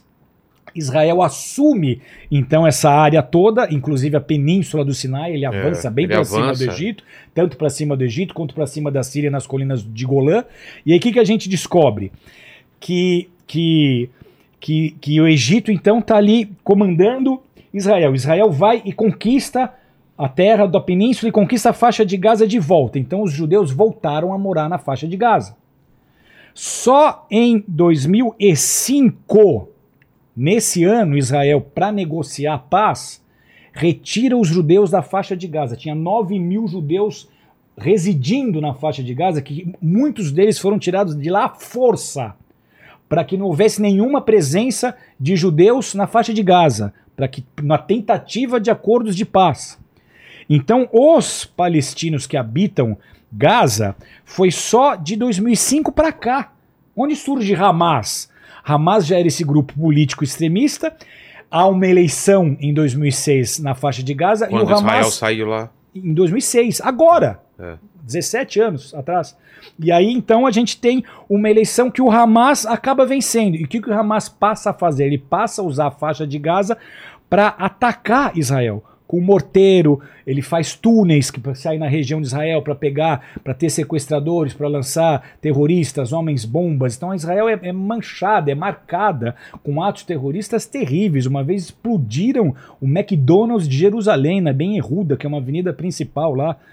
Então sempre foi isso. Sempre que Israel bobeou, eles conseguiam entrar e aí era bomba explodindo, assassinato, E como, morte. E como essa. Foi dia 7, né? Como Uhum. essa nunca teve, né? Uma, Nunca teve. tantos- essa, essa foi tantos- assustadora. tantos é, é, judeus morrendo no mesmo dia, né? Um ataque por ar, pela terra e pelo mar, né? Pelo ar, pela terra e pelo mar. É. E de forma tão sádica. É. Foi um negócio que assustou de verdade. Então o que, que a gente percebe, Vilela, é isso. O povo de Israel nunca começou uma guerra. O povo de Israel só se defendeu. Só que a narrativa e a, e a mídia, parte, né? Parte da mídia oficial, ela se dedica a construir narrativas que coloquem a opinião pública contra Israel. Então você vê hoje pessoas saindo para as ruas, não é para defender os palestinos, mas é para falar que o Hamas estava certo em fazer o que fez. Então, onde é que esse mundo está chegando? Cadê, tá- a, cadê a humanidade dos seres humanos? pessoal voltou a, a, a pichar é, estabelecimento judeu com a estrela de Davi para marcar os caras como, Exatamente. como fazia no nazismo. cara. Então É esse, esse antissemitismo, ele, ele nesse final de era vai É. voltar com força total. E com, e com Só- outras camadas, né? Com, outro, com outras, outras narrativas para encobrir um- uma coisa que ninguém aceita mais, né? Exatamente. Então, que narrativa é essa? Olha a resposta desproporcional de Israel ao ataque de Hamas. Olha aqui, ó. Vocês viram que agora explodiu um míssil lá que falaram que foi No- Israel que lançou No hospital. no né? hospital? Que não era nem hospital, foi num estacionamento, né? É. Que, que não foi Israel. E- Ninguém prova Vê- que foi vê isso, Israel. vê, vê o que estão falando agora. Ninguém parece que prova não foi que no, foi Israel. é, parece que não foi no, no hospital exatamente. É, mas qual é a narrativa? Olha, olha quem são, quem são os judeus. Eles explodiram o nosso hospital. Eles estão matando crianças, então a narrativa vai ser essa. A guerra agora é essa, é guerra de narrativa. Então você vai ver tanto os judeus se posicionando, se manifestando, contando a história deles, e você vai ver os defensores do Islã e do É, e Hamas claro, contando o lado deles. deixando claro mais uma vez que a- a- os palestinos têm direito a, a uma terra, a um Óbvio, lugar. óbvio que sim. Os palestinos não são terroristas, o problema é Não. Hamas e, e os grupos é, é, extremistas. Como eu já citei, a grande maioria dos Exato. islâmicos não concorda em nada com os grupos terroristas. No Líbano, 100% discorda. Vê as mais atuais aí, o que estão falando? É, aí eles ainda estão tentando descobrir entre a jihad islâmica, Tá. né, se ainda houve aquele problema do É. é, a confusão do problema Ainda do tá- míssil, ainda estão estão. apurando quem Tá. de fato mandou. Aproveita que eu preciso ir ao banheiro, é, Rina, só pega alguma É isso, pergunta que, é isso que eu ia te perguntar. Você, você consegue ficar tantas horas sem ir Ah, ao banheiro? Vou ao banheiro e o convidado que se vira aí com as perguntas. Tem uma pergunta em cima do que a gente pass- Vamos passou uma história aí grandona. Vê se tem- pode ser um assunto novo, mas de preferência em cima do que ele já Em falou. que ele falou. Ó, a Laura eh, Micaela, ela perguntou, falou aqui o seguinte, ó, estou amando a aula e gostaria de saber se, do ponto de vista natural, há alguma solução para esse conflito e qual seria nosso papel diante dessa guerra. Do ponto de vista natural, se você considerar o, o, a teoria sistemática que fundamenta o pensamento dos extremistas, do ponto de vista natural, não. Eles não vão aceitar um Estado de Israel. Eles não estão lutando pelo estabelecimento do Estado palestino. Então, parte dos palestinos, sim. A autoridade palestina que está ali na Cisjordânia, sim. Mas o pessoal de Gaza e os terroristas e os extremistas, não. Eles querem apagar Israel do mapa. Então, biblicamente, escatologicamente falando, quando que essa solução vem? Quando desse conflito, que provavelmente vem a escalar a ponto do envolvimento do Irã, dos Estados Unidos, da Rússia, até da China, isso se transforme numa guerra global, numa guerra mundial, e aí do meio desse caos surge o anticristo, que vai ser o cara que vai mediar um acordo de paz entre Israel e, e os árabes. Então, quando que vai ter essa solução? Essa solução vem pelo anticristo quando ele promover esse, esse acordo entre Israel e os árabes. E aí ela, ela pediu também para uh, falar qual seria o nosso papel diante dessa guerra. O nosso papel é orar. O nosso papel é sempre interceder. A Bíblia fala ore por Jerusalém. E como que eu entendo esse versículo? Ore por Jerusalém, ore pelas pessoas que moram em Jerusalém. Em Jerusalém moram tanto árabes quanto judeus.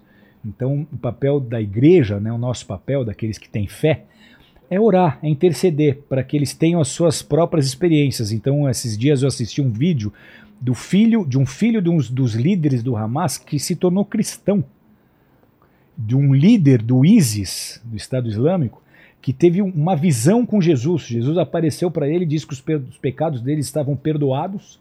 Ele falou: Mas como assim meus pecados estão perdoados? Eu sei que meus pecados podem ser perdoados um dia, mas isso é por Maomé. Como meus pecados estão perdoados? E eu estou me sentindo perdoado. E aí, e aí ele sente uma mão no ombro dele e ele fala: Quem é você? E ele escuta uma voz dizendo: Eu sou o caminho, eu sou a verdade, eu sou a vida. Aí ele começa a né, dar esse depoimento chorando, chorando, chorando. Ele diz: Foi impossível para mim não me derramar ali. E aí ele disse: Eu sou Jesus. E esse líder do Islã se converteu. Ele hoje, ele hoje é cristão. Então a nossa oração é para que é, os, os, os, líderes religiosos eles tenham esse discernimento, eles, eles, eles saibam que a guerra ela só vai trazer dor, ela só vai trazer destruição, ela só vai trazer desgraça e que, e que, e que, e que se limite a esse o nosso papel, porque além disso você vai fazer mais o quê? Tem mais alguma coisa sobre o assunto? Senão a gente toca aqui. Ó, é, teve, teve uma pergunta aqui, deixa eu, deixa eu só encontrar aqui. Tá. É, ó, o, o Júnior Soter, ele falou que é o seguinte, ó. Quando Deus é, não deixa Davi construir o templo, porque ele tem sangue, é, porque ele tem sangue nas mãos, Deus não quis dizer sobre Urias?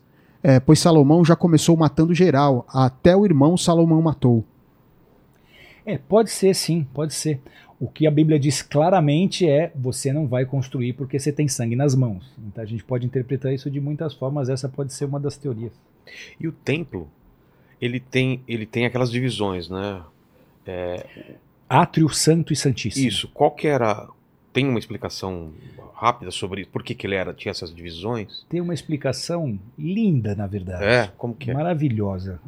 Não é todo cristão que enxerga o que eu enxergo, mas eu tenho uma mensagem sobre isso, eu preguei sobre isso já uma vez. A gente volta lá no Éden, certo? Certo. Éden era comunhão perfeita com Deus. Comunhão perfeita com Deus. Sem morte. Por causa da quebra da aliança e do pecado, Adão e Eva têm que sair do Éden. Certo. Certo? Eles vão para um lugar chamado a face de Deus. E quando eles saem? Eles, eles vão para a face de Deus. Então eles saem do jardim do Éden e eles estão no outro lugar que em Gênesis você lê a face de Deus. Eles estão diante da face de tá. Deus. Ah. Então esse seria um segundo estágio, a face de Deus. Ali, Caim mata Abel. E por causa do derramamento de sangue inocente, ele tem que ir para um outro lugar chamado campo. Caim vai para o campo. Então o que, que a gente vê aí? A forma gradativa como a humanidade se afastou de Deus. Eu tinha comunhão perfeita. Eu quebrei aliança, eu vim para esse lugar. Eu quebrei, eu derramei sangue, agora eu estou no campo, estou mais longe ainda. Então o que, que a gente vê em várias figuras na, na, na, na Bíblia? Por exemplo, Moisés chegou com o povo aos pés do Monte Sinai. Foi lá, quando desce, os caras estão com um bezerro de É, ouro. mas Moisés chegou com o povo aos pés do Monte Sinai, certo? Certo. Aí o que, que ele faz? Ele fala para o povo: vocês vão se santificar hoje e amanhã, que vai subir todo mundo para conhecer a Deus. Deus queria se revelar. Vocês precisam me conhecer, vocês têm que saber quem eu sou. sou Ah, não era para ir só ele, então? Era para ir todo mundo, vocês vão se santificar, mas o povo não se santificou e não quis ir. Começou a ver relâmpago, trovão, falou: não, a gente não vai subir. Aí sobe só Moisés, Josué e os sacerdotes, o sumo sacerdote. Eles ficam no meio da montanha e só, e só Moisés vai até o topo, onde a glória de Deus estava. O que, que isso representa? Átrio, onde Ah. o povo ficou, meio da montanha, santo lugar, onde só os, sumos- só os sacerdotes entravam. Santíssimo E só. Santíssimo, onde só, onde só, onde só o sumo sacerdote entrava. Só Moisés subiu. E lá ele viu a glória de Deus. Como acontecia tanto no tabernáculo quanto no templo. Então o que, que a gente vê? A volta. Aí Deus dá uma ordem para Moisés e fala: você vai fazer átrio, você vai fazer santo, você vai fazer santíssimo. Então o que, que é o átrio? O átrio tinha lá uma bacia que o pessoal lavava as mãos, sacrificava sacrificava para poder ter perdão dos seus pecados, tinha que ter derramamento de sangue. Então tinha esse altar, e isso fala do quê? Primeiro de você se santificar, você tem que se lavar para começar a buscar Deus. Ah, o altar de sacrifício aponta para o sacrifício de Jesus, que foi o sacrifício definitivo pelos pecados. Aí você ia para o santo lugar. No santo lugar tem a mesa da proposição, que tinha pães, tinha um candelabro, e aí isso fala do quê? Mesa de proposição de pães fala da vontade. Para continuar andando com Deus, você tem que matar a tua vontade, tem que ser a vontade de Deus e não a sua. E o, e o candelabro fala da revelação. Então, quanto mais você busca Deus, mais revelação dele você vai tendo. E os sacerdotes, sumo sacerdote, só podia entrar uma vez por ano, balançando o incensário. E com esse incensário ele chegava lá na- nos, nos pés da arca, onde tinha, onde tinha o propiciatório e a glória de Deus se manifestava. Eram dois querubins virados um para o outro e a glória se manifestava ali. E amarrava uma corda na perna Porque dele. se o cara morresse, É, se ele tivesse em fulminado, pecado, é, é, ia ser caía fulminado. morto e, e puxa, pra, puxa de volta aqui. O Lane, se entrasse lá, pô, raio na cabeça na que eu hora. não, eu não chegava nem na porta. Já, já puxava o Lane mortinho lá. E tinha um sino, né? E tinha um sininho. É um sininho. Então o que, que Mas você que vê? legal essa. essa eu não Então, sabia que- dessa e- metáfora da. En- Então você percebe a forma como o homem se afastou É. de Deus, mas o que Deus proporcionou para o homem voltar a ter comunhão com Ele. Porque aqui seria o campo, o átrio, santo lugar, face de Deus, santíssimo lugar, Éden. Santíssimo lugar, a restauração da intimidade que se perdeu com seu Criador. É Entendi. quando eu entro na presença de Deus e ali eu conheço não só de ouvir falar, mas de com Ele andar. Rina, aqui a gente acabou dessa historinha. Eu- Acabamos tudo. Tá Vamos, bom. vamos para onde você quiser. então, que, você eu, quer ia fa- falar? eu ia falar de Noé, porque você não falou de Noé. Também foi uma, uma, uma forma de, de aproximação, uma, é, o dilúvio e Noé. O que, que foi aquele momento? Na verdade, o dilúvio foi um grande reset. É. Deus criou o homem, o homem se afastou dele a ponto de, de escolher o pecado e os cultos luciferianos. Então, se você vai estudar, como eu, eu procurei estudar, você vai descobrir pirâmides pré-diluvianas com símbolos do olho que tudo vê, que é esse símbolo luciferiano. Então, esse culto luciferiano Que ele tem na nota de antecede, dólar? é, ele antecede o dilúvio. Ah, é? Sim. Tem pirâmides em muitos lugares do mundo que você encontra esse símbolo. Então ele antecede dilúvio. E, e- e qual que é o ponto de partida? Poxa, é, o homem com a queda perdeu de 100% da sua inteligência, caiu para 10%. Vocês perderam a inteligência. O que, que Lúcifer fala? Não, a gente vai desenvolver a glândula, a glândula pineal e a gente vai recuperar esse 100% de inteligência Como? com as práticas de ocultismo dele. Ah, tá. Então ele começa a seduzir a humanidade, vamos voltar, vamos recuperar o 100%, olha o que Deus fez, vocês foram expulsos de lá. Então ele começa a se revelar aos homens e os homens começam a adorar espíritos imundos. E essa adoração envolve derramamento de sangue, derramamento de sangue inocente, derramamento de sangue de animais. Eles, o sangue é, é a moeda na região espiritual, porque no sangue está a vida. Ah, é? Então tem, tem por que, isso todo que- sacrifício tem que ter derramamento de sangue. Por isso que Jesus teve que derramar sangue, teve que entregar a própria vida para pagar o preço dos nossos pecados. Então o que, que a gente vê?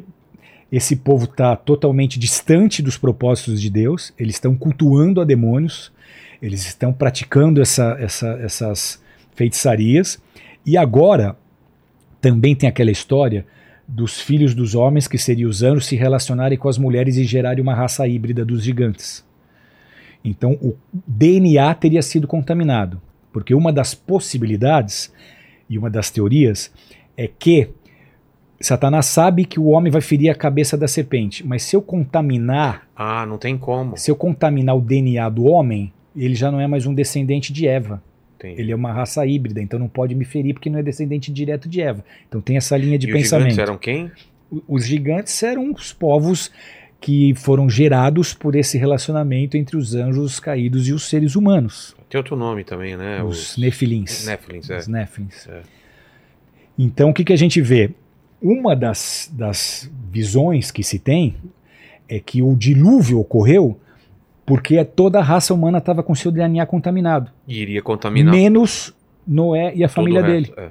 O que restava ainda. Então, um- uma das linhas de pensamento mais extrema é essa, e outra é porque o pessoal estava em pecado mesmo, e aí Deus destruiu tudo e falou: vou recomeçar com você. Só que quatro gerações depois de Noé, Noé teve Cão, Cão teve Cush, Cush teve Nimrod. Nimrod ressuscita os cultos prediluvianos. Ele ressuscita os cultos a Lúcifer. Ele, ele, ele é o líder do empreendimento chamado Torre de Babel. Torre de Babel era um zigurate. Torre de Babel era um lugar de observação dos astros, onde também se fazia as- astrologia e se, e se cultuava espíritos. Então tinha todo um ocultismo envolvido. Então Nimrod vem, ele funda a Babilônia, que é o berço das religiões e da idolatria do planeta, é Babilônia, com a história do culto ao sol e o culto à lua. Então, o que, que, que, que aconteceu na Babilônia? Nimrod casa com Semiramis. Ele morre, e aí Semiramis diz que ele virou o sol e que ela é a lua e que ela engravidou do sol. E aí nasce Tamuz. Tamuz é o filho de Semiramis. E a referência é a mulher com a criança no colo. Então há uma teoria também que diz que esse, esse culto do filho e da mãe, ele começou a se espalhar por várias outras nações. Ele foi parar no Egito, que era Ísis e Osíris, é o mesmo filho e a mãe. E Vai mudando de nome. vai mudando de nome, vai mudando de roupagem, mas é o mesmo culto, e é o culto ao sol e é o culto ao- à lua. E o que, que seria isso? Aspectos masculinos de Lúcifer, e aspectos femininos de Lúcifer. Você está cultuando Lúcifer. Então, mitraísmo, o que, que era? Que o imperador romano, Romano, Constantino era adepto ao mitraísmo. Era o culto ao sol. É. Então, se você vai em algumas sociedades Vê se secretas hoje. alguma imagem do mitraísmo que, que eu até estava assistindo uma série de ficção científica que os caras recuperam isso. É como no futuro os caras voltassem a, a, a, a cultuar o sol. Como é que é o nome da série? Ah, criado por lobos. Ah, legal. Raised Vou, by vou- vou assistir, interessante. É na HBO, talvez? Acho que é na HBO, mas é, é bem interessante. Tá. E o que, que é e o que, que a gente tem que considerar? Se você Mas vê como- fotos, É, se como você tem esse vê fotos, retorno, então? É, Continuam cultuando e tal. isso acontece até hoje. É. Quem são os luciferianos que estão preparando o mundo para o vinda do anticristo? Vou falar sobre isso Tá. se você deixar. Claro. Você, você tem então, essa- Ouviu aí, Vicky? O Vicky Vanilla tá pra voltar aí, hein? você tem aí uma uma situação importante de se observar, porque se você entra nas, nas se você assiste, se você vê fotos das sociedades secretas, você vai perceber lá o olho que tudo vê, É que aí não tem o lance do o sol. sol, é, você vai ver a lá a lua. sol e você tal, vai né? ver sol, você vai ver luz, você vai ver o olho que tudo vê. É. É, é recorrente. é. Agora, agora. Se Agora, você, tá agora, falando? se você entra, se você vê uma foto de uma, de uma loja, de uma sociedade secreta, você vai ver lá No- sol. Fui no México também, tem, tem lua nas e- pirâmides, né? Tem no Da México. lua, do sol, Exatamente. templo do sol, templo da lua. Exatamente. Parece até que é o, o Luan Santana, que dava o nome das coisas lá, né? Das estrelas lá. Se achar, você vai colocando aí, Lenny. E o que, então, mas esses cultos, é, o, o que, que você vê? Essa versão de hoje em dia é adaptada, claro, para os tempos atuais. Ou ela, verdade, ela são vai as ser. mesmas práticas, Vilela. Você não tem como Ah, é? culto ao demônio. é- Continua é- envolvendo derramamento de sangue, continua, resolve- continua envolvendo ainda sacrifício tem humano. sacrifício? Óbvio que sim. De criança. Por que, que você acha que sobe tantos adultos, tantas crianças no mundo inteiro? 40 mil crianças no Brasil somem todos os anos. 200 mil crianças na Alemanha sobem todos os anos. Onde é que estão essas pessoas? Você chega em qualquer Walmart dos Estados Unidos, você vê um painel com Putz. centenas de fotos de pessoas desaparecidas. Então isso, isso infelizmente continua acontecendo. Só que com outras possibilidades, porque uma das formas de você derramar sangue inocente e que é um, e que é um culto muito forte dentro do satanismo é o aborto. E o que, que a gente vê hoje? Os países facilitando aborto. Aborto é assassinato dentro do ventre. Então isso é derramamento de sangue inocente. Se o sangue é uma moeda, quem está se alimentando desse sangue? Que império está se fortalecendo com todo esse sangue derramado? Então essa é uma ótica espiritual. A gente tem tantas outras questões que a gente podia colocar em tema desses assuntos. Então tô, não estou aqui entrando no mérito. Tá. Estou falando do, do da ótica espiritual, de acordo com essas revelações de Doc Marques e desses livros dos caras que saíram desse tipo de estrutura. Eles dizem que para eles esse é um sangue que fortalece esse império.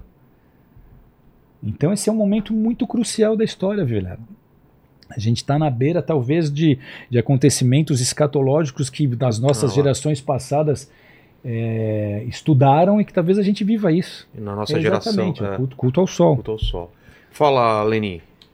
Ó, é, deixa, eu- deixa eu pegar aqui as, a.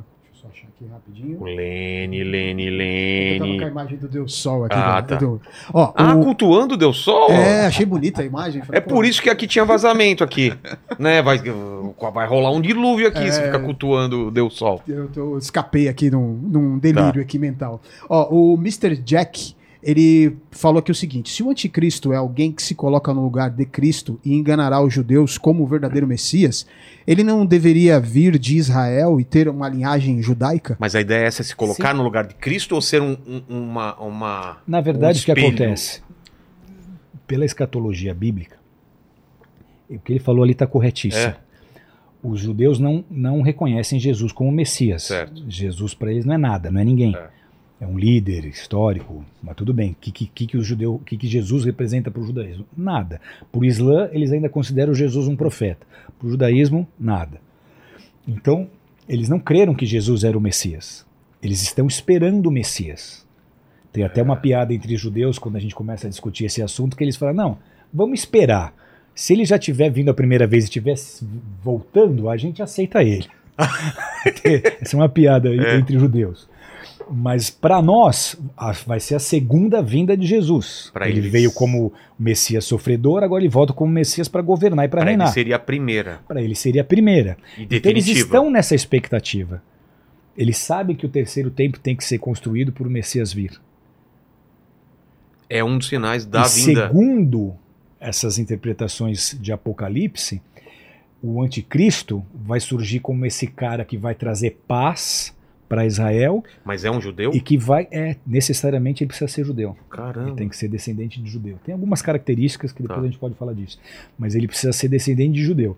Então Israel vai recebê-lo como Messias e por algum tempo eles vão acreditar até que no meio da tribulação eles vão perceber que não, Que a chave vira. porque, porque ele vai começar a exigir culto. E como um Aí. povo monoteísta, ninguém vai aceitar cultuar. Então, então o que vai acontecer é que, é que ele vai tentar sim enganar o povo judeu, de acordo com o Apocalipse e as interpretações feitas com base nas profecias, inclusive do Antigo Testamento. Que mais? Ó, tem uma aqui do Fábio, é, Fábio Martins, ele fala assim: na sua opinião, a igreja passará, passará pela grande tribulação? Essa é uma pergunta muito interessante, porque tudo que a gente falar sobre isso, a gente está elucubrando, É. conjecturando. A gente só vai descobrir quando acontecer. É, a gente vai fazer até um debate aqui de, de pré e pós. É, você tem a visão pré-arrebatamento, medo-arrebatamento e pós-arrebatamento. A minha visão é pré- pré-arrebatamento. a igreja é arrebatada antes da tribulação, não, pré-tribulação. passa, não passa pela tribulação. É arrebatamento pré- pré-tribulação. Por quê? Porque primeiro Deus disse que seria como nos dias de Noé. Noé foi livre. A arca é um tipo de igreja. Noé estava dentro da arca e a arca, a arca não sofreu o juízo do dilúvio. Esse é um primeiro ponto. Segundo, é, não é do caráter divino você colocar o ímpio e o santo no mesmo saco e julgar da mesma forma. Então vou pegar o cara que serviu a Deus a vida inteira, vou pegar o cara que só pecou, desprezou a Deus e que vai ser julgado e botar tudo na mesma tribulação e cacete em todo mundo. Então não é, não é, não é da, da, da, do caráter divino. O caráter divino, um dos atributos dele é justiça. Então, se ele vai julgar, ele vai julgar quem precisa ser julgado, aqueles que se separaram, se santificaram, creram pela fé. Eu, eu, eu creio que eles vão ser antes recolhidos, eles vão participar das bodas do Cordeiro, e por sete anos esses estarão com Jesus nessa ceia, e aqui na terra o parquinho vai estar pegando fogo. Entendi. E aí, quando Jesus voltar, sete anos depois, a igreja volta com ele. E sobre Gog e Magog que aparece na Bíblia? Gog e Magog é uma profecia muito interessante, Vilela. Eu ia falar sobre isso agora. Por Tá. quê? Porque a gente está com esse medo do envolvimento do Irã, certo? A propaganda psicológica contrária ao Irã ela já tem sido feita desde 2003. Com a história de, não, eles estão desenvolvendo armas nucleares, eles estão desenvolvendo armas atômicas. Então, 2003, Bush era o presidente, Estados Unidos está no Iraque, ganhando a guerra do Iraque, ganhando a guerra do, do Iraque, e Bush chegou a ameaçar o Irã. Cê, tipo, vocês são os próximos. Vocês são os próximos. Tá. E aí o que acontece? É, os, os americanos cutucaram o Irã, mas a Rússia deixou claro: mexeu com o Irã, mexeu com a gente. Então por isso Bush não deu um tiro contra o Irã e retirou, retirou as tropas. Então, a partir desse momento, tanto Israel quanto os Estados Unidos souberam que um ataque ao Irã é um ataque contra a Rússia. E aí que entra Gog e Magog. Ezequiel, cerca de seis séculos antes de Jesus, faz a seguinte profecia. Se você quiser, eu posso ler. Quero. Veio a mim a palavra do Senhor dizendo: Filho do homem, volte o rosto contra Gog, da terra de Magog, príncipe de Ros, e Ros parece até Rússia, né? De Meseque e Tubal. Profetiza contra ele e diz: E assim diz o Senhor Deus: Eis que eu sou contra ti, ó Gog, príncipe de Ros, fartei-te, fartei que te volvas, porém anzóis no teu queixo, te levarei a ti e a todo o teu exército, cavalos e cavaleiros, todos vestidos de armamento completo, grande multidão, com pavês e escudo, empunhando todos a espada. Aí ele começa a citar os povos que estariam nessa aliança com a Rússia. Então, quem que é Gog? É um povo ao norte de Israel. Se você traçar uma linha reta de Jerusalém para cima, você está em Moscou. Pô, Então, o povo, o povo do norte é Rússia, você não tenha dúvida disso. tá. Mas aí a profecia de Ezequiel fala dos povos que estariam em aliança Com esse do norte. com o povo do norte, com Gog, porque é Gog da terra de Magog. A Magog é a terra, Gog é o líder. Então o que, que ele está falando? Persas e etíopes e Put com eles, todos com escudo e capacete, Gomer e todas as suas tropas, e a casa de Togarma, do lado do norte. Todas as suas tropas, muitos povos contigo. Então ele está falando, não vai ser só a Rússia, vai ser uma coalizão. E aí o que, que ele fala? Persas. Ele já está falando que o Irã vai estar em aliança com a Rússia, 600 anos antes de Jesus, quando essa guerra estourar, quando, esse, quando, esse, quando a Rússia se levantar, o Irã vai estar junto. Olha que profecia tremenda, 600 anos antes eles de vêm Jesus dos persas. Que os persas estariam em aliança com os russos contra Israel. Aí ele fala de Put, que seria a Líbia, ou os países árabes do norte da África, e ele ainda fala de Gomer e, e Togarma. Gomer e Togarma seria a Europa.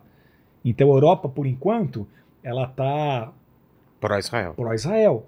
Mas segundo as profecias, vai chegar um momento que todas as nações da terra vão se voltar contra Israel. Então ele fala inclusive dos países europeus, que é Gomer e Togarma. Quem é Gomer? Gomer é o filho mais, mais, mais velho de, de Jafé, que é um dos filhos de Noé. Então depois do reset ele tem filhos. Um dos povos descendentes de Noé é o filho Jafé, que gera, que gera Gomer, e Gomer deu, deu origem aos povos que tomaram o, o que se tornaram a principal população do, do sudoeste europeu Entendi. e Togarma norte europeu. Então ele está já dizendo que Líbia, países do norte da África, é, é, Rússia, persas e até a Europa vão se unir contra Israel. Só que a profecia é tão in- intrigante, tão intrigante, porque Deus já avisa que ele vai vencer a guerra. Quer que eu leia o texto? Claro. Portanto, ó filho do homem, profetiza e dize a Gog: Assim diz o Senhor Deus: Acaso naquele dia, quando meu povo de Israel habitar seguro, não saberás tu? Virá, pois, do teu lugar dos lados do norte, tu e muitos povos contigo. Naquele dia, quando vier Gog contra a terra de Israel, diz o Senhor Deus: A minha indignação será muito grande.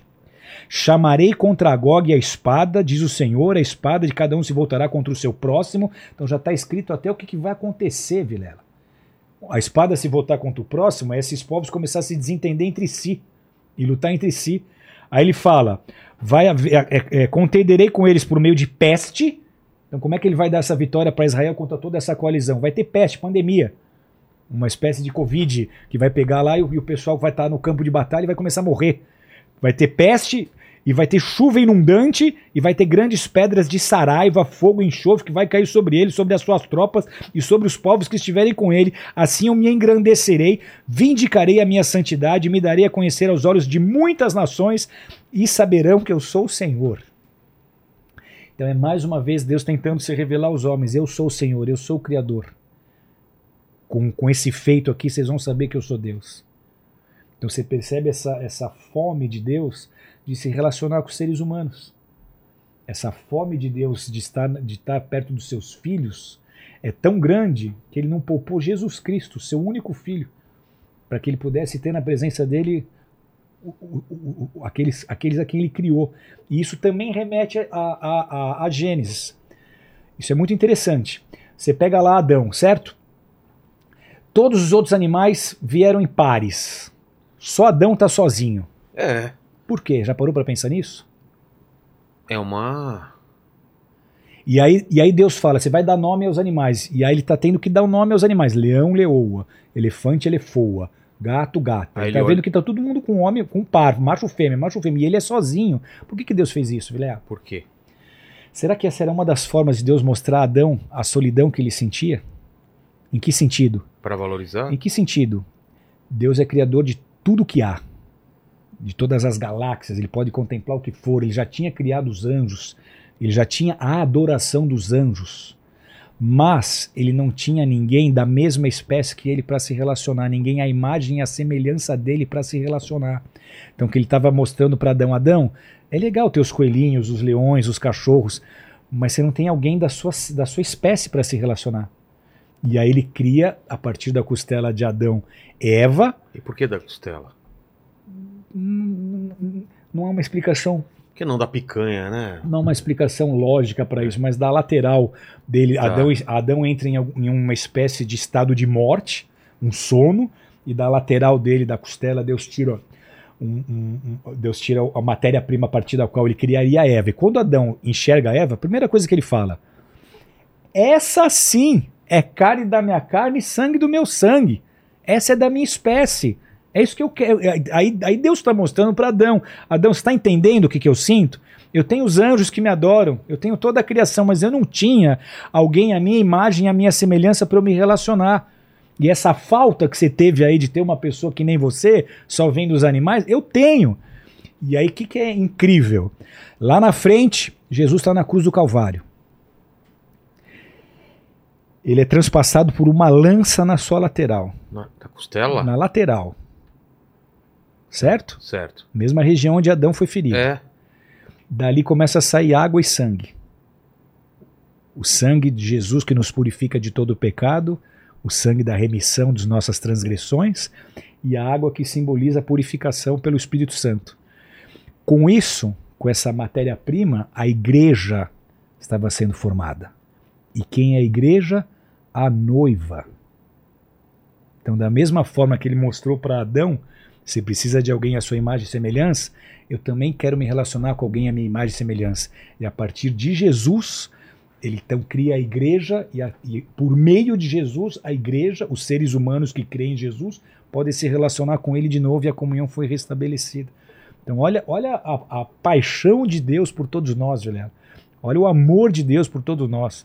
Você todo errado e Deus te ama com todos os nossos pecados, com todas as nossas limitações, com todas as nossas falhas, com toda a nossa infidelidade a Ele, e Ele nunca vai deixar de nos amar, Ele nunca vai nos abandonar.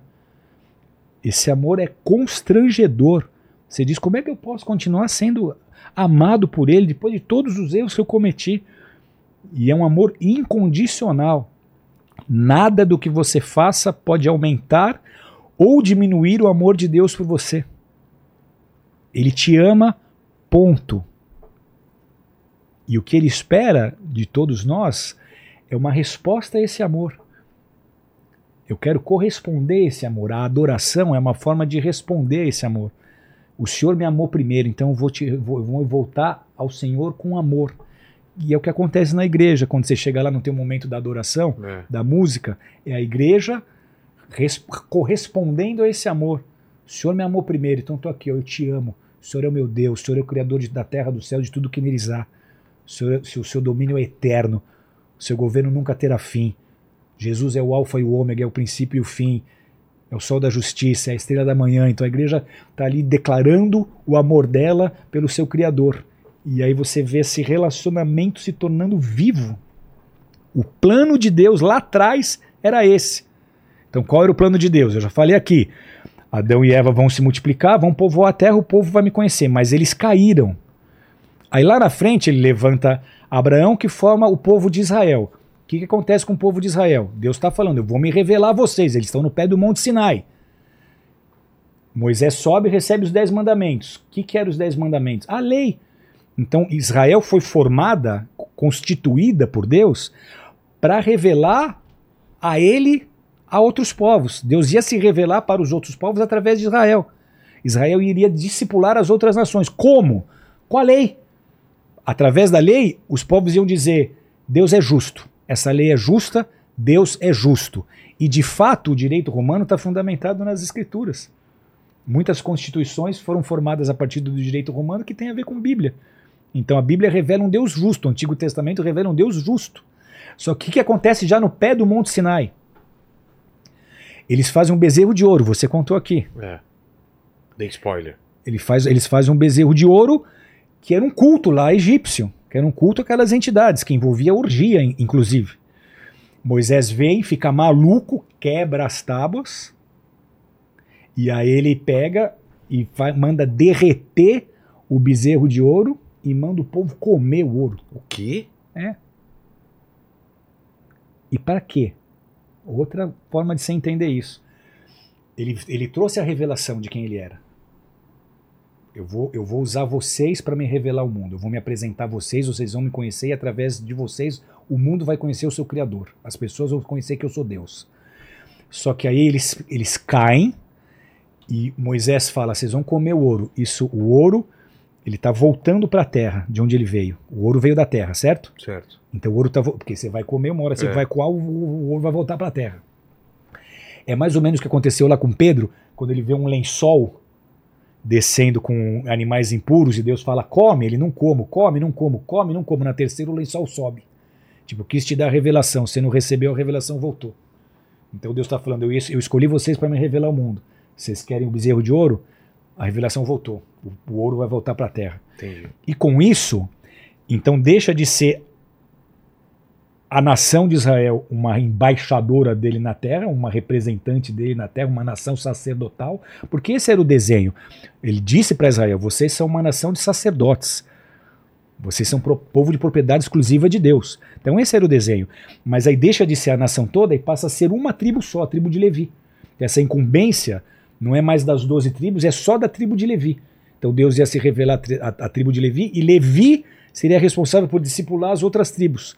Só que o que acontece historicamente com os levitas, os sacerdotes? Eles se corrompem. Você vê em todo o Antigo Testamento que chegou uma hora que eles estavam adorando Tamuz, eles estavam adorando ao sol. Eles se per... Em muitos momentos eles se corromperam e se perderam. Mas o plano de Deus não podia falhar. Então o que, que Deus faz? Se com os levitas não funcionou, com os sacerdotes não funcionou, eu vou descer e vou resolver o mesmo. E aí Deus vem em forma de carne, paga o preço dos nossos pecados e começa então a constituir uma nação de todos os povos, de todas as línguas, de todas as raças, de todas as etnias, para representá-lo na terra. E o nome dessa nação é a Igreja de Jesus. A igreja hoje é a embaixada do reino de Deus na terra. A igreja hoje é a representante de Deus na terra. A igreja hoje é a boca de Jesus na terra. A igreja é a noiva de Jesus. É com, ela, é com ela que ele vai se relacionar e é a ela que ele vem buscar. Quem vai ser arrebatada? A igreja de Jesus, a noiva de Jesus. Esse casamento, as bodas é o casamento. No arrebatamento vai ser esse casamento, essa intimidade entre a noiva e o noivo. E se fala. E, e, e, e, tem também na Bíblia da, da- do, do aumento da iniquidade. O que, que é? Você tocou num assunto tão interessante. Isso é, do, é Apocalipse também ou não? Que, que fala? Isso é Apocalipse. Na verdade, não é Apocalipse, Não? desculpa. Isso é Jesus. Jesus Essa fala. foi uma frase de Jesus. Aí a gente vai entrar num tema que a gente vai embora. Posso? Mas você quer preparar com alguma coisa antes Não. ou não? Já vai direto? Tá, Posso ir direto. tá bom. É bastante interessante, né? Porque Jesus deixou claro que no final dos tempos o amor de muitos iria se esfriar Exato. por causa da multiplicação da iniquidade. Certo? Certo. Aí você pensa, por que, que a iniquidade um se minutinho. multiplicaria no final dos tempos? Lênio, o que, que é iniquidade? Vai, sem consultar o Google. Eu acho que é maldade, né? Uhum. Certo? Um- uma das definições. Olha só, o Lene. Isso aí eu falei. Todo a desviado conhece bem a palavra. Escola Bíblica Dominical. É. Então, aumento do- da Tá aqui, ó, maldade. Mateus 24, 12. Tá. Por se multiplicar a maldade, a iniquidade, o amor se esfriará de quase todos. Aqueles, aquele, porém, que perseverar até o fim, esse será salvo. Então, um dos sinais de que os fim- o fim dos tempos está próximo é o aumento da iniquidade e o esfriamento do amor. Nós temos visto isso se multiplicar de forma progressiva nas últimas décadas Depois da criação Ass- do, do Twitter. Né? assustadoramente. Assustadoramente. Você acha que foi por causa da criação do Twitter? Não, o Twitter potencializou, que é o lugar pra ter maldade lá, né? Iniquidade, né? Hã? Iniquidade. Piada Total, boa, piada né? boa, é piada boa. incrível lá, cara. Muito boa. Mas a palavra grega usada para iniquidade é anomia, e ela significa desrespeito ao direito, O direito. de respeito ao- à ordem e aos critérios relacionados. Tá. Ela pode significar ateísmo, ela pode significar rebeldia contra a lei, desprezo e violação à lei de Deus e condição de oposição direta a Deus. Então, aí muda completamente de figura a tua interpretação. Não é só a maldade, é uma oposição direta a Deus. Entendi. É um desprezo à lei de Deus, é um desrespeito ao direito, é um desrespeito à ordem, é uma rebeldia contra a lei, é um ateísmo. E isso veio do nada. Por que, que a gente viu a, a multiplicação da iniquidade? Então vamos voltar naquela história da teoria da conspiração. Se realmente vai haver um reinado do anticristo, ele está sendo preparado há, há séculos. Exato. Se eles estão se, se, se se Fortalecendo. fortalecendo, se estruturando na política, na economia, nas artes, na educação, na mídia, se eles estão realmente se fortalecendo, é, em algum momento a iniquidade teria que começar a se multiplicar. Como que isso aconteceu? É por qual caminho? A tua avó e o teu avô viviam num mundo completamente diferente do teu. Com certeza. O meu pai já viveu num mundo diferente do meu. Por que, que essa iniquidade, essa maldade, esse desprezo às leis de Deus, essa oposição a Deus se multiplicou tanto de algumas décadas para cá? A, a chave para essa resposta é a Revolução de 68. 1968 começa uma disputa na faculdade de Sorbonne. Meninos queriam dormir nos alojamentos das meninas, os reitores não permitiram e aí começa uma, um protesto. Rapidamente esse protesto ganhou força, se tornou violento, esquerdistas aderiram a ele, líderes comunistas aderiram ao movimento, se tornou um negócio grande, uma revolução que inspirou outros movimentos em muitos lugares do mundo, inclusive no Brasil. Na época, acho que Caetano Veloso e outros cantores eh, lideraram milhares que se juntaram. Foi, foi uma espécie de revolução que influenciou jovens no planeta. A partir disso, a gente tem que entender essa, essa, essa degradação gradual da moral que foi transformando a cultura a ponto da gente poder dizer isso que, a multipli- que a- que se multiplicou a iniquidade e que essa degradação da moral é necessária para a implantação de uma nova ordem mundial. Porque essa nova, mundia, a ordem- ordem mundial ela é anticristã, ela é anti os valores cristãos.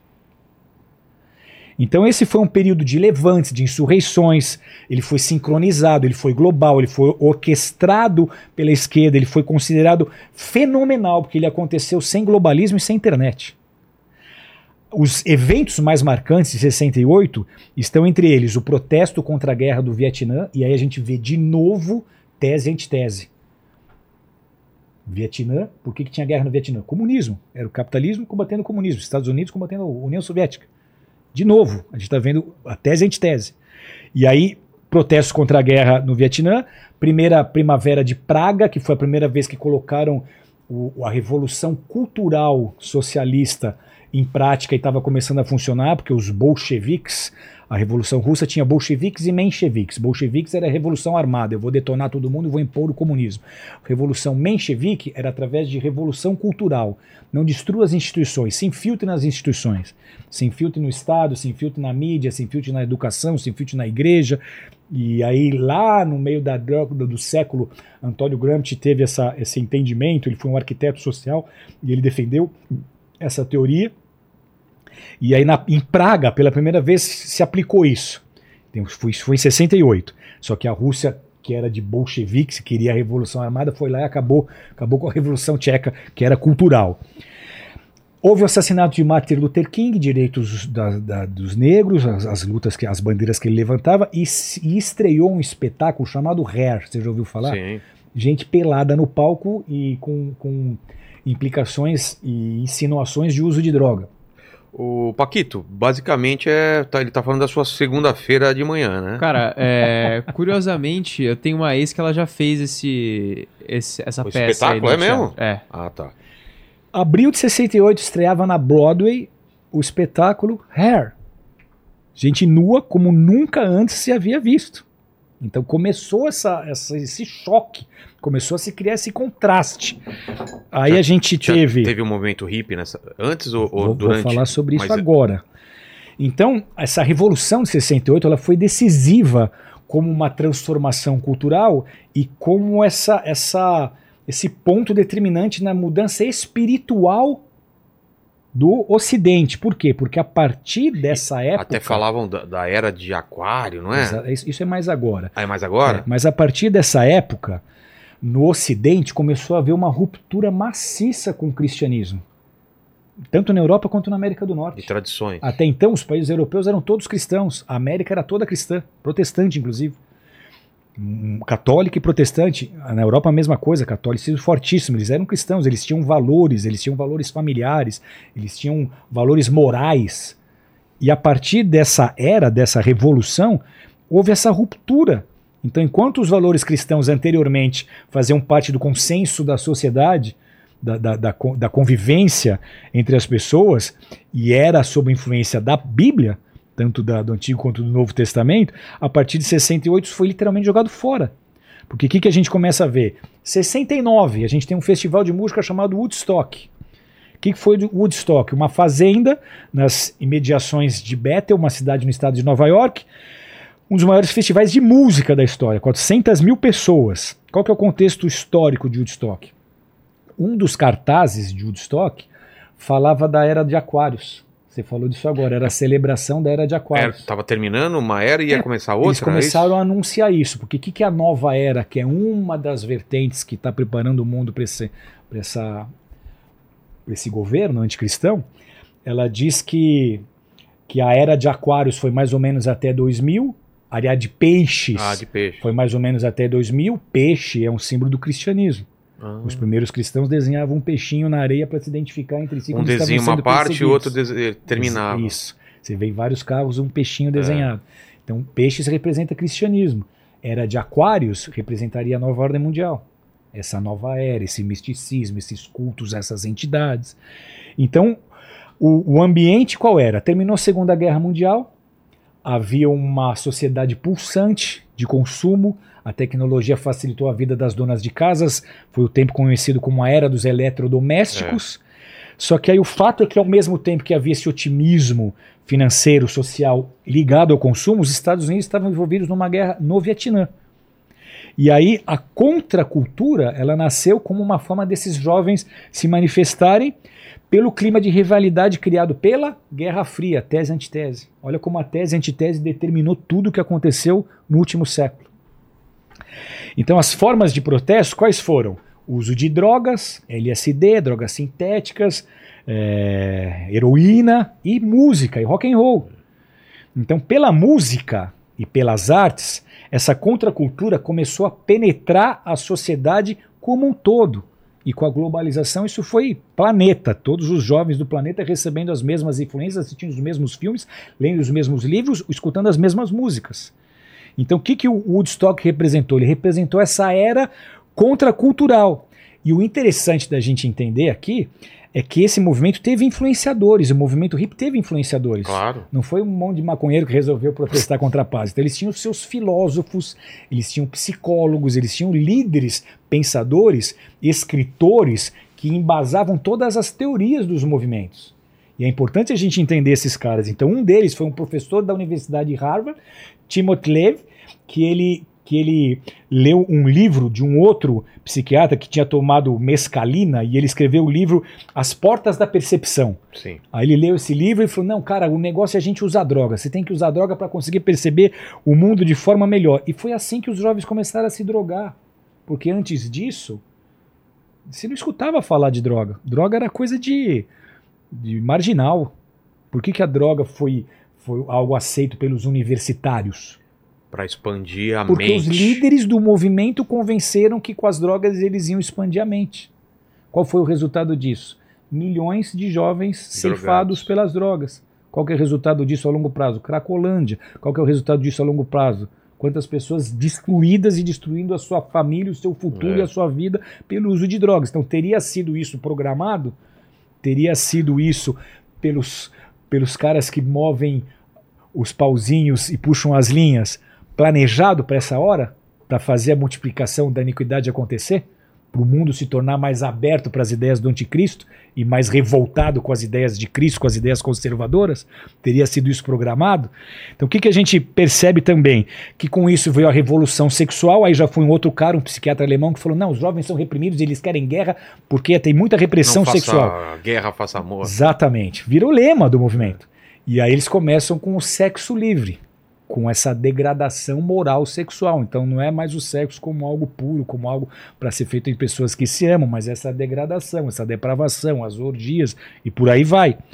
Então naquela, naquela erupção de uma revolução que era sociocultural, nós temos um personagem que define da melhor forma possível esse pensamento. É um filósofo chamado Herbert Mancusi. Herbert Mancusi era um membro da escola de Frankfurt. O que que foi a escola de Frankfurt? Foi uma escola criada de forma mu muito rudimentarmente falando para destruir a cultura ocidental, atacar o capitalismo e também é, destruir a, a dimensão religiosa da vida e a tradição. Então, todos esses valores, ela existiu para combatê-los. Marxismo original, então adaptado para que ele influenciasse o Ocidente e mudasse a cultura. Não é com guerra. Você vai começar guerra, você vai fazer brigadas e sacos de areia nas ruas com metralhadora na mão, o exército vem, bate em todo mundo, leva todo mundo preso, acabou a revolução. É revolução cultural. Então a cultura começaria a ser mudada por meio das mensagens e da linguagem e das ideias. E isso ia alterar os hábitos das pessoas. E aí o que, que a gente percebe? É, essas ideias dos teóricos da escola de Frankfurt muito vivas hoje, principalmente nas universidades. Por que, que você pega um, um universitário que a família é da classe média alta e ele entra na universidade daqui a pouco ele está defendendo o comunismo e socialismo? Que fala o pessoal chama de socialistas de iPhone. Porque as universidades se tornaram esses centros de doutrinamento. Isso é um fato. Só que quem é o pai disso? Esse Herbert Mancusi era o responsável por implantar comunismo dos Estados Unidos. Ele chega na América. O que, que ele começa a perceber? Impossível implantar o comunismo como a gente costumou fazer aqui, porque os proletários nunca vão se rebelar contra, contra os empresários. Os proletários na América são felizes, eles são beneficiados pelos, pelos capitalistas. Eles são capitalistas, eles não querem outro regime, eles estão felizes, eles prosperam, eles conquistam o que eles querem, eles conseguem comprar, a economia lá funciona. Então nunca vou conseguir fazer esses caras se revoltarem contra os patrões, contra os burgueses, não vai acontecer. E qual que é a percepção dele? A gente precisa então usar outros agentes de transformação. E esses têm que ser os outsiders. Quem são os outsiders? São aqueles que ainda não foram, não foram beneficiados pelo sistema. Os estudantes. os artistas, os influencers, grupos formados por intelectuais e artistas. Então, quem são as cabeças pensantes da esquerda? Intelectuais e artistas. Quem que é o pai disso? Os líderes dessa revolução cultural, cujo Herbert Mancuso é, um, é, um, é um- uma figura importante aqui. E aí, o que, que você vê? Arte, cinema, música, teatro, literatura como instrumentos poderosíssimos, ferramentas tremendas na transformação social e na propagação das ideias. Então, com a indústria fonográfica e com o cinema, com Hollywood, eles doutrinaram o planeta. Eles convencem o mundo do que eles quiserem. Então, você vê, você tem também entre aquela, aquela história de teorias da conspiração um- uma, uma linha que diz que existe a programação preditiva. O que, que Isso. seria a pro- programação preditiva? Eles usarem a mídia, os desenhos, os livros, o teatro, o cinema e a música para anunciar eventos futuros. Então vamos lá. Você assistiu Os Vingadores, que você é o Sim. Tony Stark da carreta furacão. Então você assistiu. então você assistiu Assisti, Os Vingadores. sei. Qual que era a ideia do Thanos? Metade do- dos seres vivos são ceifados. Redução, Tem muita gente. redução da população mundial. É. Qual que é uma das ideias desse governo anticristão?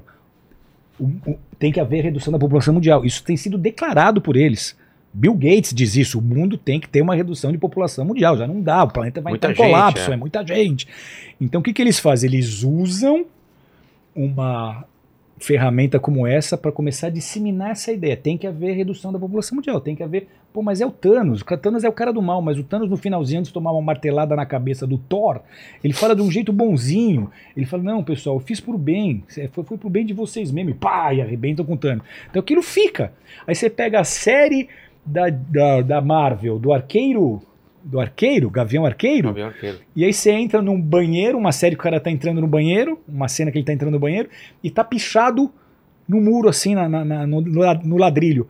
O Thanos tinha razão. Então isso seria as- essas programações preditivas, que inconscientemente você começa a se convencer que o mundo tem que ser reduzido. Então, poxa, se tiver que ser reduzido, tudo bem. Até que se eu tiver que morrer, tudo bem, porque é pro bem da humanidade. Eles começam a implantar essas ideias na mente e nos corações das pessoas. Você pega os desenhos dos Simpsons. Tem teorias que dizem que os desenhos Eles, dos Simpsons... sério, é, Eles- é, é, eles fizeram predição de tudo, né? Exatamente, mas aí não é nem predição, é que talvez exista uma agenda e eles fazem aquilo acontecer para mostrar para os seguidores deles que, ó, como a gente está no comando, ó, como a gente está no controle. Há 20 anos atrás a gente fez esse desenho e agora se Tá cumpriu. acontecendo. mas é assustador. Você É. já assistiu os episódios? Já, claro. Você vê o 9 de setembro, você vê cada coisa, você vê, eu vi agora um, Nove- 11 de setembro? é o 9 de setembro, 11 de setembro, 11 do 9. Aí você viu, eu vi agora um, que é o Bart em 2031, com Homer falando, poxa, mas agora que eu consegui sobreviver à guerra da China, à guerra mundial. Aí você falou, uau, 2031 É, ele tá falando agora, que já a- teve uma guerra Vê se mundial. achei o vídeo da, do robô da Xuxa, ela errou tudo sobre 2023. Tá rodando aí, vê se acha esse vídeo, é fantástico. Falou que 2023 não ia ter guerra, não ia ter nada, dá uma olhada nesses aí. Então, nessa linha, se originou um movimento, um movimento hippie, que influenciou o planeta, os Pô. jovens do planeta inteiro. E é possível destacar antes dele os beatniks. Quem eram os beatniks? Eles eram integrantes desse movimento que inspiravam, que inspiraram a- o nome dos Beatles. Os Beatles vira- vieram desse nome dos, vieram dessa- desse movimento. E aí você percebe quem então começa a revolucionar a cultura do planeta. A maior banda de todas, logo depois do Elvis. Quem foi? Beatles. Beatles, certo? É. O que, que você começa a ver? Mais bem sucedida e aclamada banda da história da música popular do planeta. A, a influência tem que ser global. Essa banda ela veio se, a se tornar a longo prazo a encarnação das ideias socialistas. O que, Beatles? John Lennon, depois que terminou os Beatles, ele casou com a Yoko Ono, ele Ah, é. começou a participar de vários protestos progressistas. Nixon, que era o presidente, tentou deportar, inclusive, eh, John Lennon dos Estados Unidos, porque ele estava participando de, de reuniões com os radicais de esquerda. E porque ele foi pego com porte de maconha, Nixon estava tentando usar isso para expulsar ele do país. Você pega as músicas dele, como por exemplo Im- Imagine the People. Que letra que é essa? Ele está descrevendo a nova ordem mundial. Imagine um povo que não vai ter fronteiras, não vai ter religião, não vai. Ele, ele tá falando que vai ser a nova ordem mundial. Você, você vê a tradução dessa letra, você fica arrepiado. Você fala, cara, ele descreveu o que vai ser. Só que o que, que começou a acontecer? Jovens do planeta, uma música legal pra caramba, um ritmo jóia, cantando aquilo, cantando aquilo. Isso vai entrando no subconsciente, isso vai entrando no subconsciente coletivo Manda uma parte aí, da humanidade. Manda, manda aí. você Imagine tá- all, Aqui, ó. imagine all M- people. Manda aí, manda aí. Ó, ó, aí, ó. Robô erra previsões pra 2023 em programa antigo da Xuxa e viraliza. Vai lá. Pera um pouquinho, peraí, peraí. Tira o som da gente aqui, porque. Não, eu, ele já, eu já falei o que acontece. É só pro pessoal ouvir de casa, entendeu? Mas não precisa o som pra gente. Não precisa o som pra gente. Ele, você vê, ele discute comigo, né, Fabi? Ele é, você vê, é da contracultura, ele. Como é que vai, como é que é lá no, no 2023? Somos muito felizes. Tá estourado esse pessoal ou o pessoal tá vendo na inteira? Você sabe que a Xuxa é muito gente Não boa? erramos.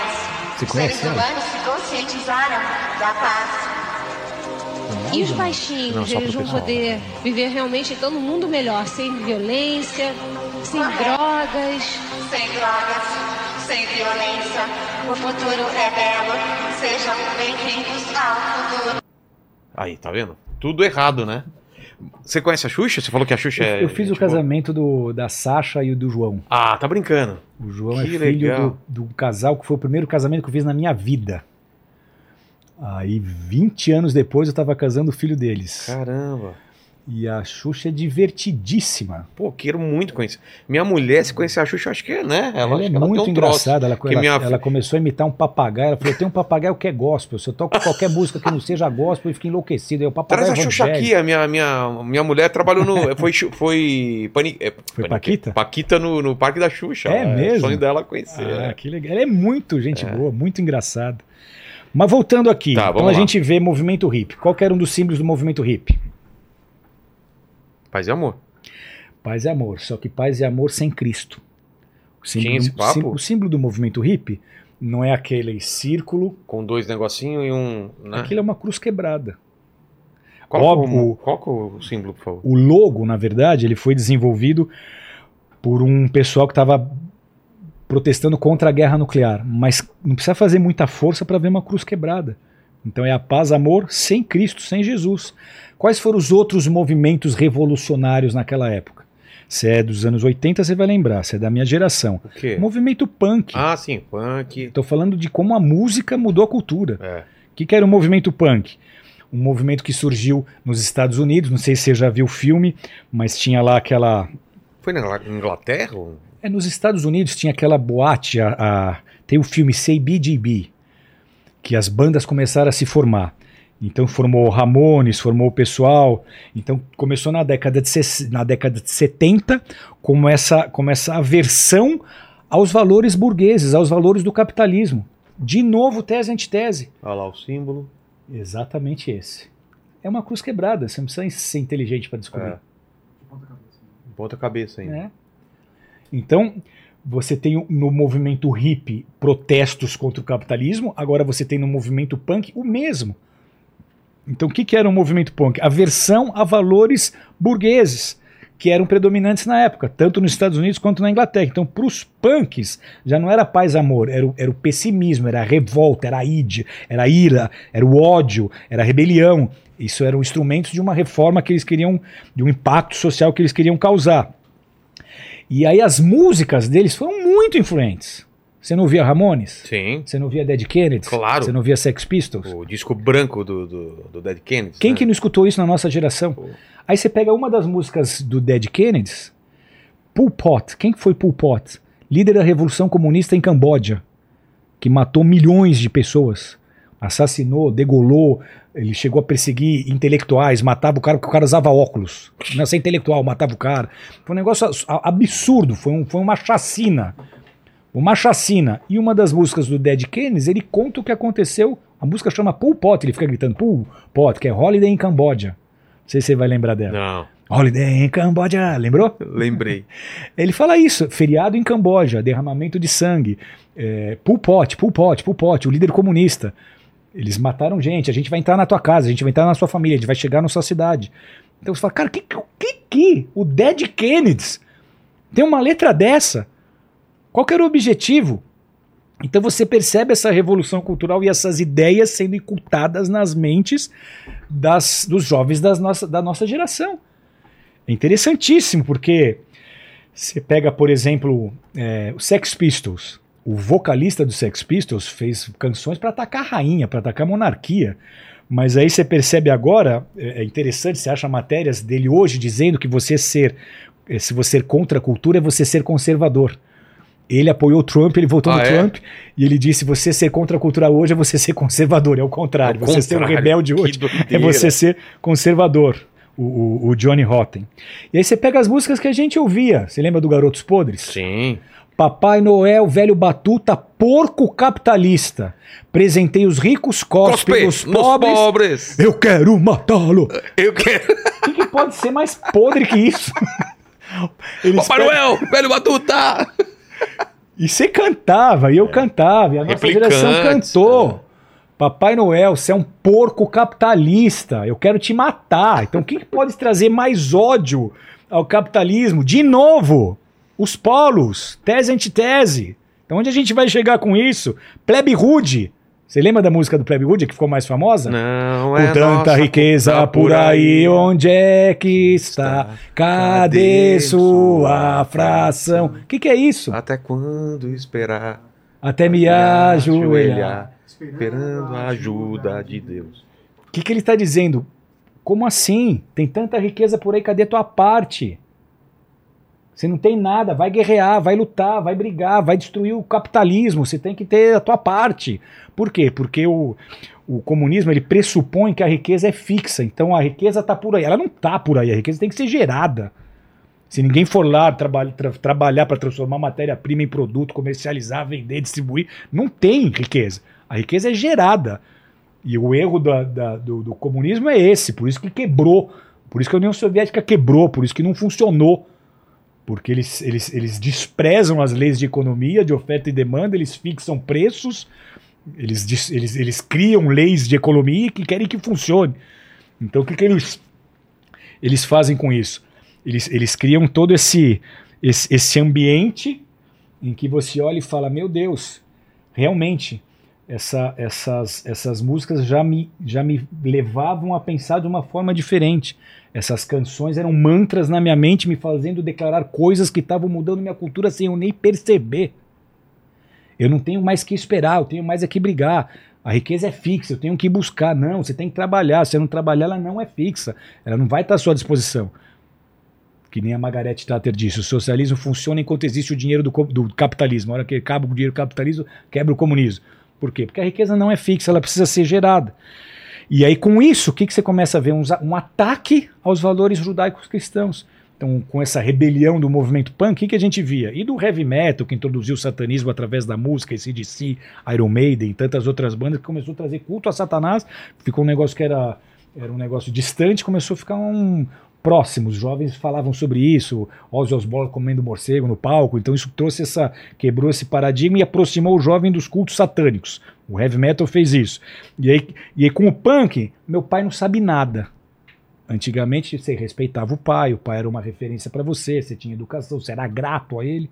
Com essa revolução cultural, meu pai não sabe nada, ele é ultrapassado, não tem nada que ele tem para me acrescentar. E a gente vê como é que está hoje o relacionamento de pais e, pais e filhos. É. Essa revolução, então, aconteceu. A iniquidade se multiplicou. O amor se esfriou.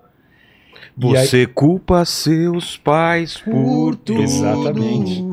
Isso é absurdo. São crianças como você. Ainda bem que você tem ele para cantar, para te segurar aí. Vai, vai, continua sem mim, vai, O vai. que você vai ser quando você crescer? Cara, eu consigo desafinar qualquer coisa, né? Eu sou pior que você, por isso que eu nem me arrisco. Nossa, cara.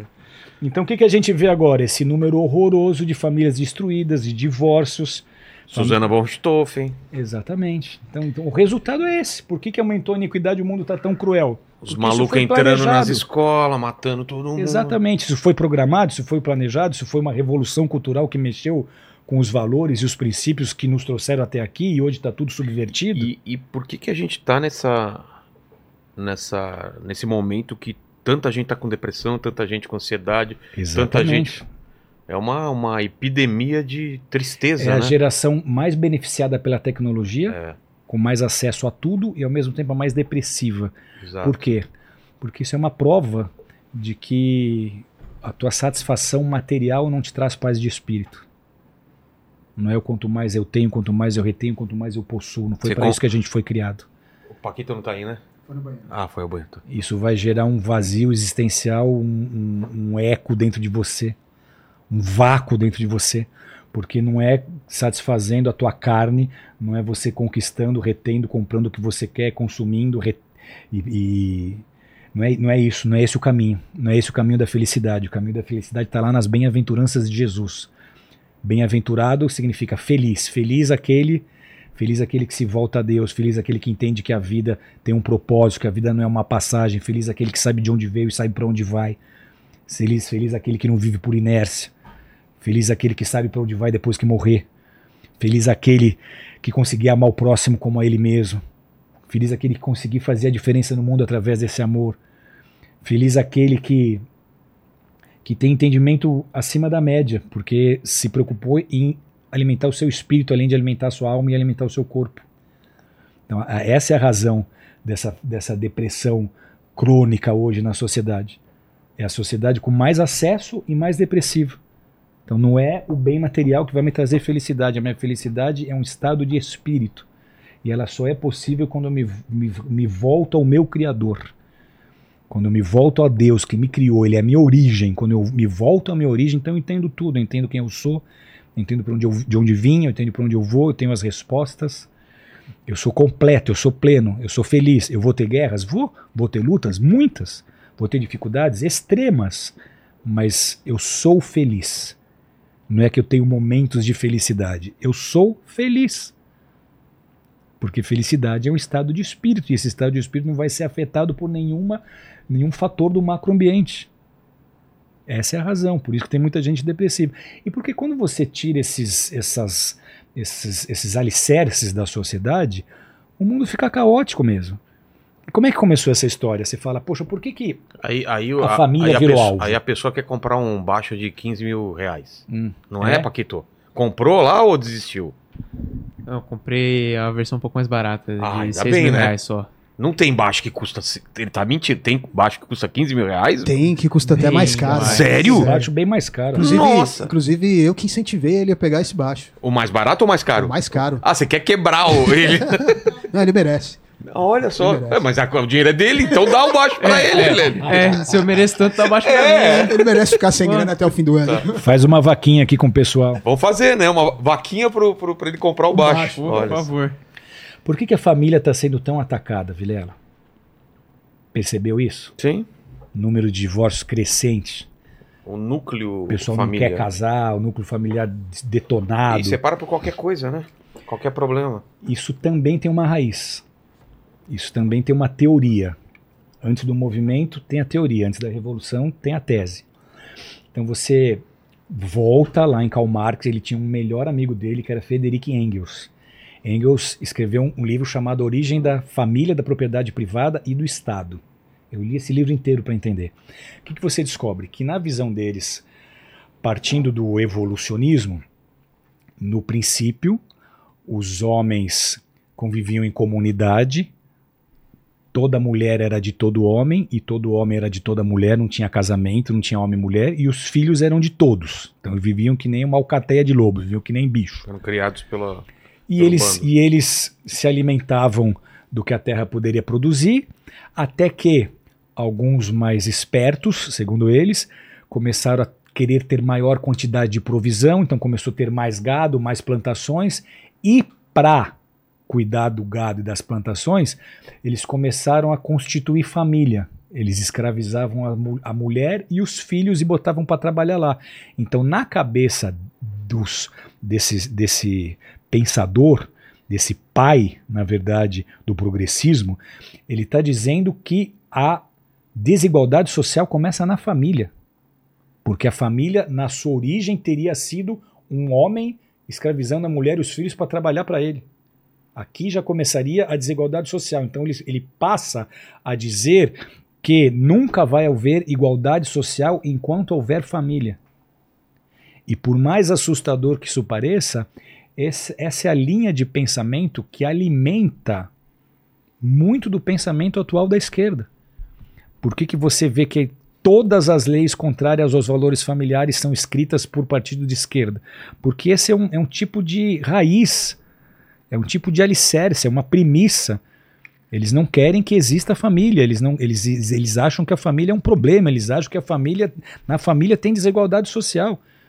Então, por aí você vê o que a gente está enfrentando. Por aí você vê pela revolução que o mundo está passando. E, de novo, os polos: capitalismo, comunismo, tese, antitese. O que, que é a síntese? Governo da nova ordem mundial, anticristo. Vocês viram o que aconteceu? Não funcionou nem capitalismo, nem comunismo. Vocês ficaram em guerra. Teve uma guerra mundial. Vocês se destruíram, vocês se autodestruíram. Então não é nem a tese nem a antitese. É a síntese. E aí surge o anticristo no cenário implantando a nova ordem mundial. Num ponto que a humanidade vai estar tá vivendo tantas crises simultâneas, porque também está programado para, junto com, a, com o início da Terceira Guerra Mundial, de acordo com Doc Marx, que é esse ex-satanista que que escreveu o livro, ele ele diz que está programado uma série de catástrofes para serem geradas junto com a Terceira Guerra Mundial. Então ele diz que estão programados terremotos, furacões, uma guerra nuclear entre as Coreias. Ele está dizendo que tudo isso vai acontecer simultaneamente ao início da Guerra Mundial. Fome, vai ter epidemia, pandemia. E aí você fala, poxa, mas é, como, né? Como é que ele teve acesso a essas informações? São as mesmas visões dos espíritos guias que aqueles caras lá atrás que estão trabalhando por esse projeto receberam. Ele só registra as visões. Vai acontecer? Não vai? A gente não sabe, mas elas existem. São previsões ocultistas. O que importa para a gente, para mim, são as profecias bíblicas. Mas muitas vezes essas previsões ocultistas elas casam com o que a Bíblia está dizendo. Então você é, tem, a gente tem que entender que momento que é esse da história do planeta que a gente está vivendo. Isso deveria funcionar no coração de cada um da seguinte forma: eu estou mais perto do fim do que eu imagino. O que, que vem depois? Era, um, era motivo para as pessoas estarem se voltando a Deus. Se arrepende. Jesus está voltando. Você quer ficar? Quer ficar na tribulação? Quer ficar com o anticristo aqui? Jesus disse que esses dias serão os dias de maior terror, que os homens vão desmaiar de terror de tanta coisa ruim que vai estar acontecendo ao mesmo tempo. E aí, por que, que eles falam que esses, essas catástrofes vão ser programadas? Porque eles defendem que eles vão usar a tecnologia HARP, que é uma tecnologia e um método de você manipular clima. Então você consegue fazer muita chuva para ter enchente, você consegue fazer furacão, você consegue criar terremoto. Esse é um estudo que dá para ir embora. Você entrar na internet você vai descobrir muita coisa sobre isso. Então, então tem isso.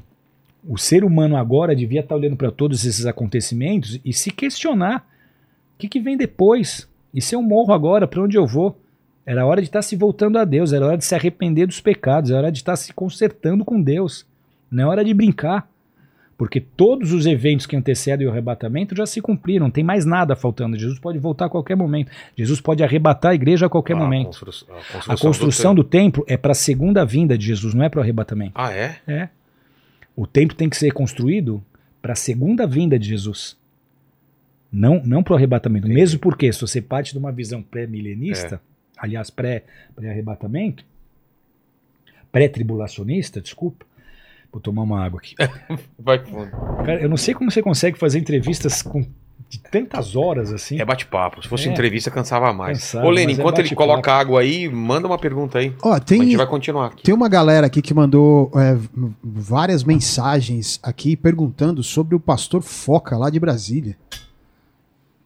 O que, que tem, pastor Foca? É, eles estão perguntando, eles estão falando aqui o seguinte: é, Pastor Foca, é, a- aqui em Brasília é, precisa ser o Pastor Foca.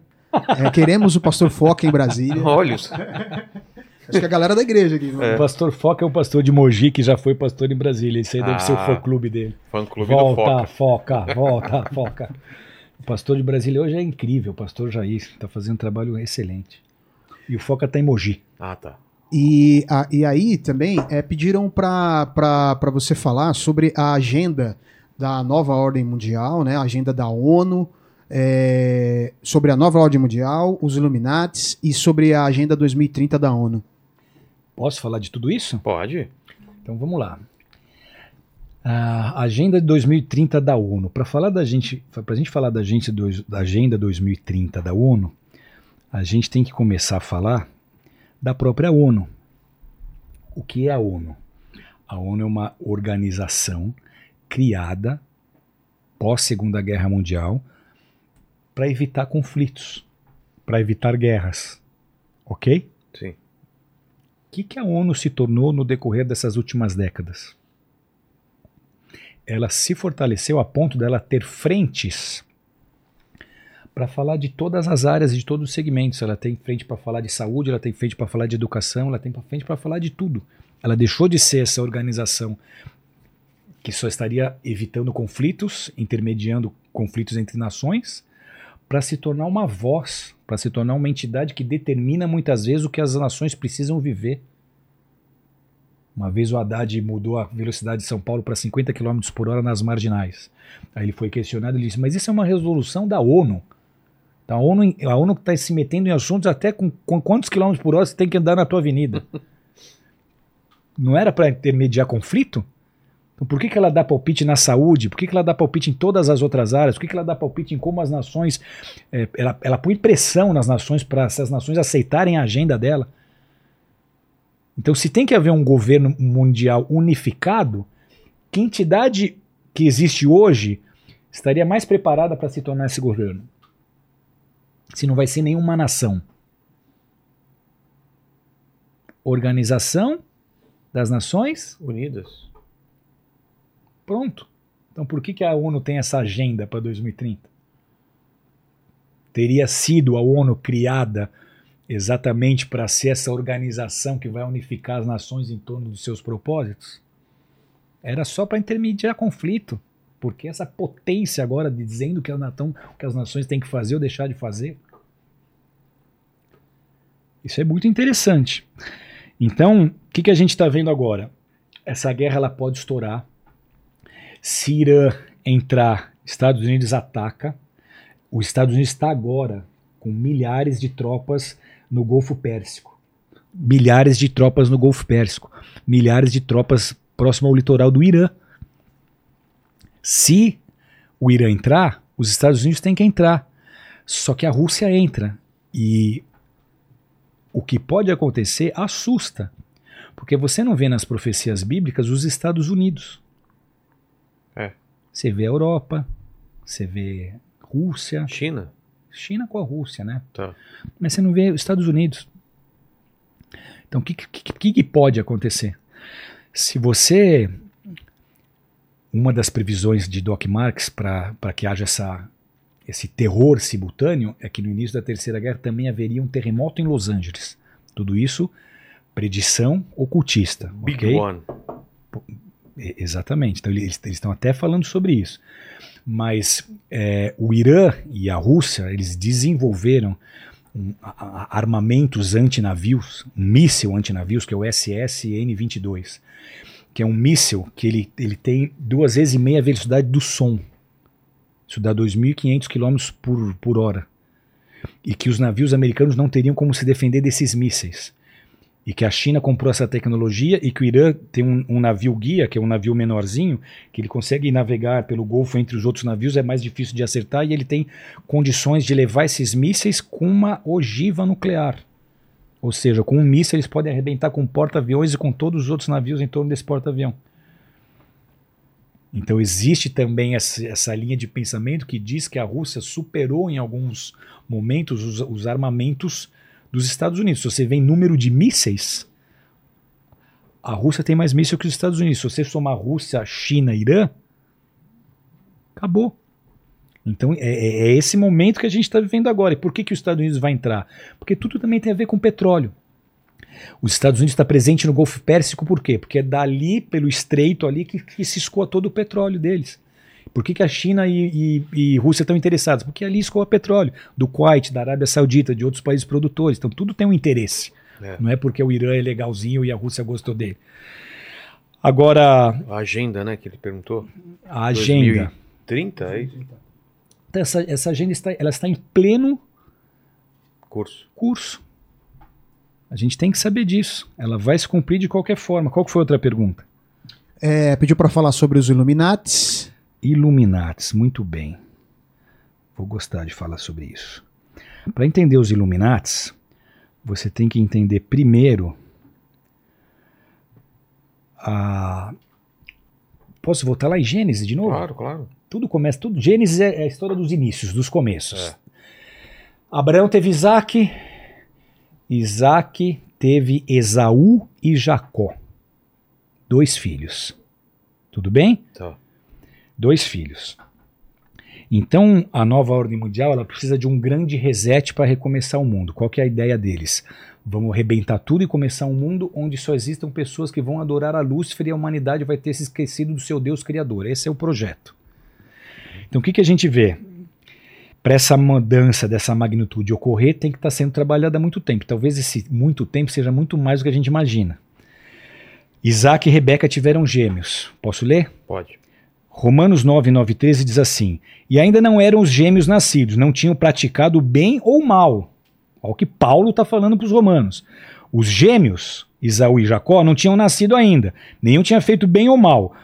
Mas já fora dito a ela: o mais velho será servo do mais moço, como está escrito: Amei Jacó, porém me aborreci de Esaú.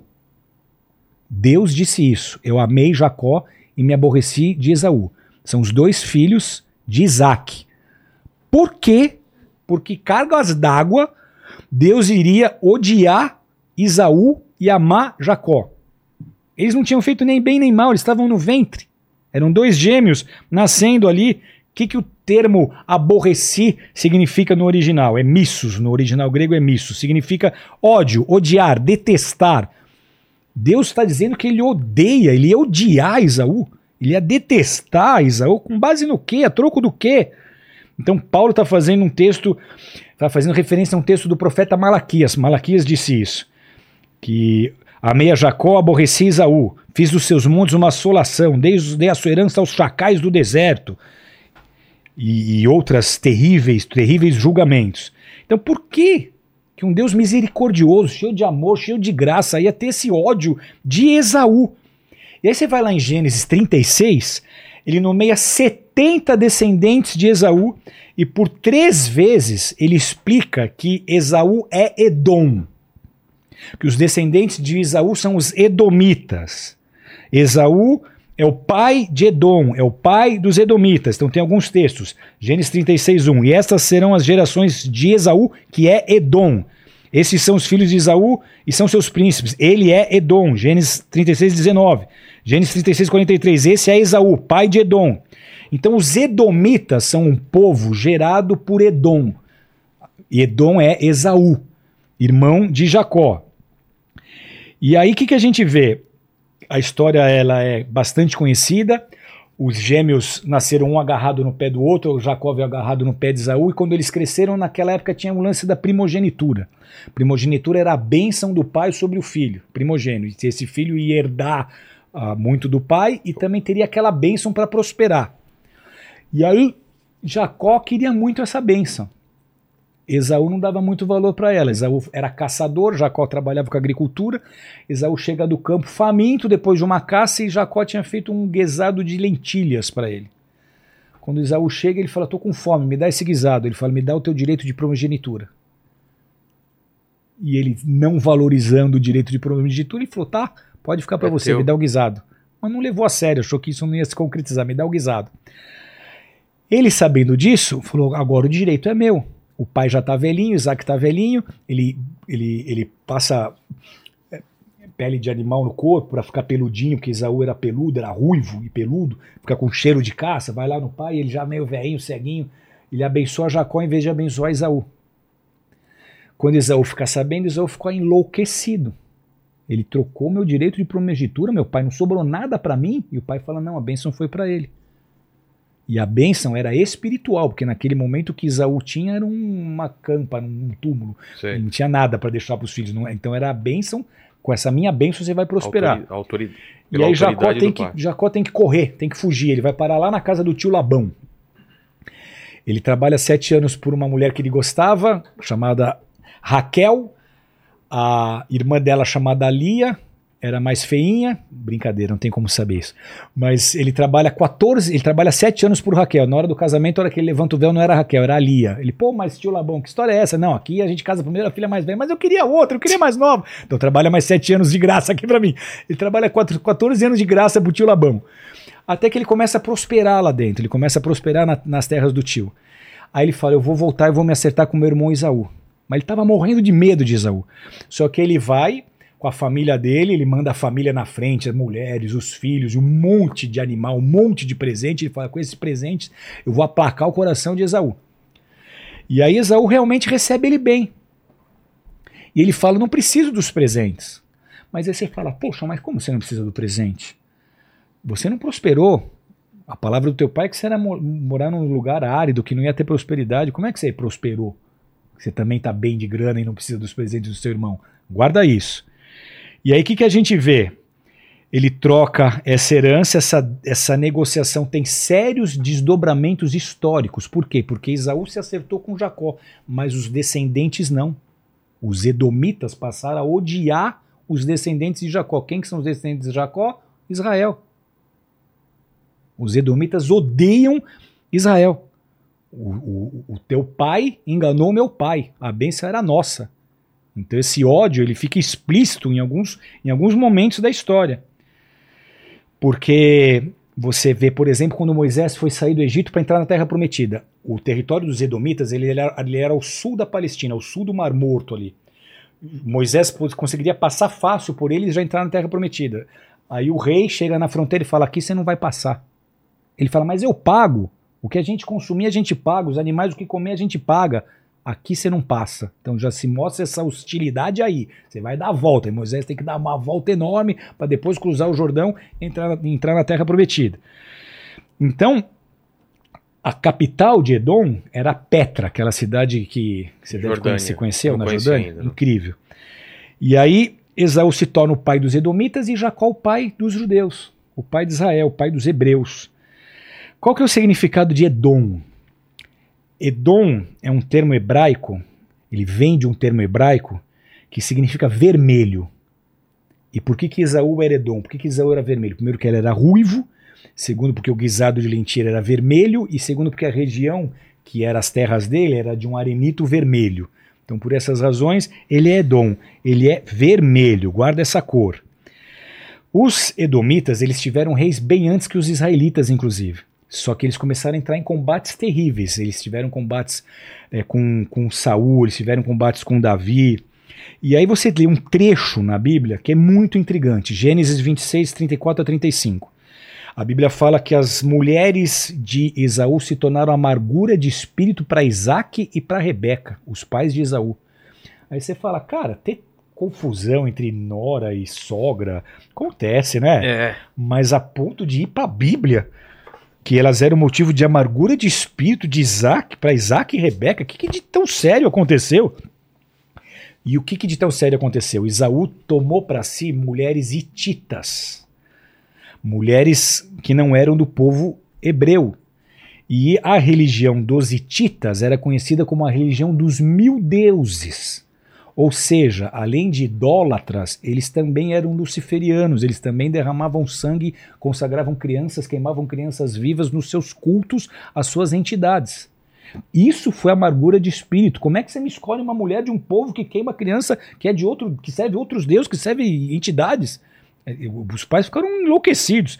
O deus dos hititas era Cos, que é caos. Você ter uma ideia.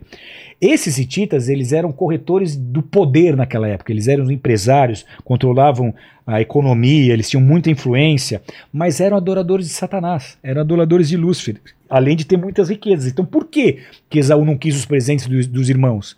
Porque ele casou com as hititas e essas riquezas passaram a ser dele. Ele foi, ele foi abraçado pelos hititas. Ele foi envolvido nesse culto a falsos deuses e com essa mágoa de que o pai deu a bênção para o outro e não para ele. Os descendentes dos, dos, dos- de, de Emaús, de Emaús, de, de Esaú, são todos então praticantes dessa religião. São todos então praticantes da mesma religião dos hititas. E aí como são, como é, como é que os os edomitas então surgem na Bíblia? O primeiro encontro histórico que eu já falei, houve essas guerras entre Jacó, o povo de Israel e o povo edomita. Mas aí o que, que a gente percebe? Com, com Davi, ele também imprimiu grandes derrotas aos edomitas. Saul também fez isso, depois Salomão. E aí o, o evento que enfatiza o ódio de Edom para por Israel foi quando a Babilônia veio pegar os, os judeus para levar cativos e os edomitas ficaram do lado dos babilônicos. Eles ajudaram os babilônicos a levar, a levar o povo de Israel cativo. São povos irmãos, mas que servem outros deuses e que não vão se dar. São inimigos históricos. Aí a gente vê o destino de Edom. Com o tempo, os edomitas começaram a ser atacados pelos árabes e pelos nabateus, no território deles ali ao sul, ao sul do Mar Morto. E eles foram desalojados para o sul da Palestina ali. E de acordo com o historiador Flávio José, um historiador importantíssimo judeu, no livro Antiguidades dos Judeus, por volta de 100, 130 a.C., João Hircano ele converteu os idamitas ao, ao, ao, ao judaísmo. Os judeus eles vão refutar essa teoria da conspiração porque eles dizem que o judaísmo não é proselitista. Mas, segundo Flávio Josefo, o historiador, isso ocorreu. O, o João Hircano, esse, esse rabino, líder, ele, ele obriga, ele força os edomitas a se converter ao judaísmo. Então, com isso, o povo de Edom passa a ser considerado judeu. Um povo que era inimigo dos judeus, agora se converteu ao judaísmo forçadamente, mas está com o melhor disfarce possível. Está entre os judeus. Com, com quando o grego se tornou a língua comum, os, os, os edomitas passaram a ser chamados de idumeus. Então, no Império Romano, isso, isso era claro, os idumeus se converteram. idu- E aí, e aí o que, que a gente vê? Qual, qual a influência deles na história? O rei Herodes, que mandou matar os meninos com menos de dois anos, quando Jesus veio, era descendente de Idumeu. Então os, os, os, os edomitas se converteram forçadamente ao, ao judaísmo e logo eles começaram a tomar posição de influência no governo e na religião. Herodes era filho de um edomita convertido forçosamente, forçadamente pelo, pelo, pelo rabino. Segundo essa teoria, os, os fariseus que se opuseram a Jesus, segundo João, segundo, segundo o Flávio Josefo, eram edomitas convertidos ao judaísmo, eram, eram filhos daquela geração que tinha sido convertida. Então você começa a perceber a influência que eles começaram a ter em Israel. Eu sou inimigo de Israel, eu odeio Israel, mas agora eu tenho as posições de influência e de poder dentro de Israel. Guarda isso, nessa teoria. Aí o que, que a gente vê? Profecias. Você tem uma série de profecias. Você tem Obadias, que é um livro só de profecia contra os edomitas. Ezequiel profetiza contra os edomitas. Isaías profetiza contra os edomitas. Tem muita profecia contrária aos edomitas para esse final de tempo agora, para esse, esse, esse final dos anos, para esse final dessa era. Então, por exemplo, o terror que inspiras e a soberba do teu coração te enganaram. Tu que habita nas fendas das rochas, que ocupa as, altu- as alturas dos outeiros, ainda que eleves o teu ninho como a águia, de lá te derribarei, diz o Senhor. É uma profecia de Deus contra Edom. Mas você fala, mas onde é que estão os edomitas? Quem, quem que é esse povo que se tornou soberbo, que está se escondendo, que está que tá orgulhoso? Obadias fala o mesmo. Salvadores hão de subir de Sião para julgar o monte de Isaú. O reino será do Senhor. Isso é uma profecia para o fim. O reino de Israel ali será do Senhor. Então, quem são os edomitas? Se eles foram destruídos. Quem? O traço fundamental de Isaú é que ele é um caçador. O que, que um caçador é? Um caçador ele é, ele é excelente pela sua. Quando ele é bom na sua habilidade de se disfarçar e de se camuflar e de enganar. Ok? Então Isaú é caçador. Os remanescentes de Edom se camuflaram do jeito que a descendência de Edom hoje é irrastreável. Os judeus, você sabe que eles são judeus hoje. Você sabe qual é a história, de onde vieram, onde eles estão. Os árabes, mesma coisa. Cada nação conhece a sua descendência. Onde é que está é que tá a linha ascendente dos edomitas? Ninguém rastreia, ninguém consegue. Então essa, essa habilidade se destacou, os edomitas se camuflaram na própria casa de Jacó, que se iniciou por essa judaização forçada pelos macabeus. Então foi o, o disfarce ideal. Eu te odeio, mas agora você acha que eu tô com você e que eu sou seu. Presta atenção nisso. Então, se hoje não há mais nação identificável como a linhagem de Edom, isso não nos impede de reconhecer de quem dela descende. Por quê? Porque lá em Apocalipse 2, 19, você lê o seguinte: Conheço a blasfêmia dos que a si mesmos se declaram judeus e não são, sendo antes, sendo antes sinagoga de Satanás. Está em Apocalipse. O que, que Jesus está dizendo? Eu conheço essa blasfêmia. Eles falam que são judeus, mas não são. Eles são antes sinagogas de Satanás. Eles são antes adoradores de Satanás. Eles são antes adoradores de Lúcifer. Eles falam que são judeus, mas não são. Então, para entender isso, de onde veio os Illuminatis? Agora eu vou, vou chegar lá. Você precisa estudar sabataísmo e franquismo. 130 anos antes do nascimento de Jesus, houve aquela batalha que eu já contei aqui. Houve uma batalha final com os Edomitas. Os Edomitas, então, são vencidos pelos judeus, eles são convertidos, os que sobraram são convertidos. E aí, século 17, 1626, nasce Sabatai Zevi. Ele fundou o sabatismo, sabataísmo, na verdade. Ele foi um rabino, cabalista, que alegava ser o esperado Messias. Então você teve na história dos judeus vários caras que falaram eu sou o Messias ou aquele é o Messias. E Jesus alertou sobre isso. Cuidado que vai vir um monte de gente falando que é o Messias. Ele foi fundador dessa seita chamada sabataísmo, que considerava, olha que coisa, o Deus das Escrituras como mal e Lúcifer como bem, como bom. Ele inverteu os Inverteu valores, a parada. era um rabino, mas que começou a falar Lúcifer é bom, Deus é mal. Na sua exposição da Cabala, esse Sabatai, ele afirmou que a era messiânica estava vindo e que os mandamentos bíblicos não eram mais obrigatórios. Na verdade, Deus agora permitia tudo. E esse é um dos lemas do satanismo. Você pega lá é, Raul Raul Seixas Seixas, né? cantando Faz o que quiseres, que Pois tudo é será lei. tudo da lei. Então a oração deles era: Louvado seja aquele que permite tudo, Quer que eu cante? que permite o que é Não quer proibido. Essa, essa daí eu não sei. eu- Não sabe. É, Tá. Essa daí eu não sei. O- a oração deles era essa: Louvado seja aquele que permite o que é proibido. Então, roube, mate, assassine, estupre, o que te fazer feliz, tá tudo bem. Ele declarou muitas vezes que as antigas restrições da, da moral da Torá judaica não eram mais aplicáveis. Ele aboliu as leis sobre relacionamentos sexuais, incesto, casamento entre irmãos, pedofilia, etc. Ele também declarou que todos os pecados bíblicos eram agora permitidos e instruiu seus seguidores a pecarem, a praticar os pecados a fim de apressar a redenção. Vai vendo a salada. Cem anos depois, nasce o franquismo. Jacob Frank também um- afirmou ser Messias, ele fundou uma seita clandestina, 1770. Os adeptos abertamente, publicamente, diziam que seguiam a lei judaica, mas secretamente eles tinham uma rejeição total à lei e à moral da Torá, e eles se dedicavam a essas práticas sexuais proibidas. Então, sabatismo e franquismo conduzem o processo de implantação da nova ordem mundial. Por quê? Porque os Illuminatis nasceram desses movimentos. Seis anos depois de nascer o franquismo, Adam Weishaupt, ele funda a Sociedade Secreta dos Illuminatis. Então os seguidores sabatistas começaram a seguir os franquistas e depois automaticamente começaram a seguir os Illuminatis. Aqui que nasce os Illuminatis.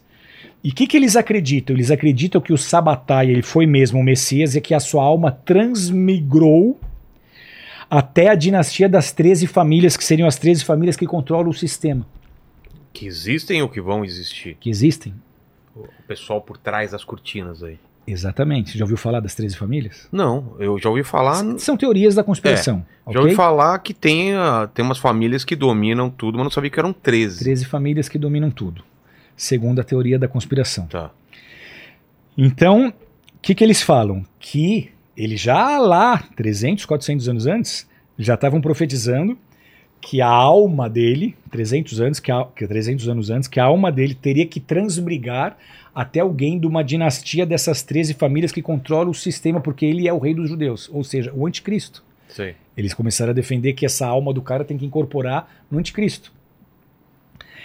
Aí essa tese, ela traça a conspiração dos Illuminates, segundo essa teoria, até o início dos descendentes de Esaú. Quem seriam os descendentes de Esaú hoje? Quem seriam os Edomitas hoje? Então, tem uma teoria sobre isso? Tem. Uma teoria maluca, mas é uma teoria. Quer ouvir? Quero. É, uma dessas famílias são os Rothschilds. Mayer, Mayer Amschel, ele criou o sistema bancário como nós conhecemos hoje. Ele plantou os bancos centrais na Inglaterra e depois em vários lugares do mundo. Foi um, papa dos bancos. E a família dele toda controla as finanças mundiais. Então, o nome dele não era Rothschild, o nome dele era Mayer Amschel. O que, que era o Rothschild? Ele tinha um escudo na porta da casa dele, vermelho, de seis pontas. E ele começa a mudar o nome dele com base nessa história do escudo, escudo vermelho, escudo vermelho. Rothschild é alemão e Rothschild em alemão é escudo vermelho.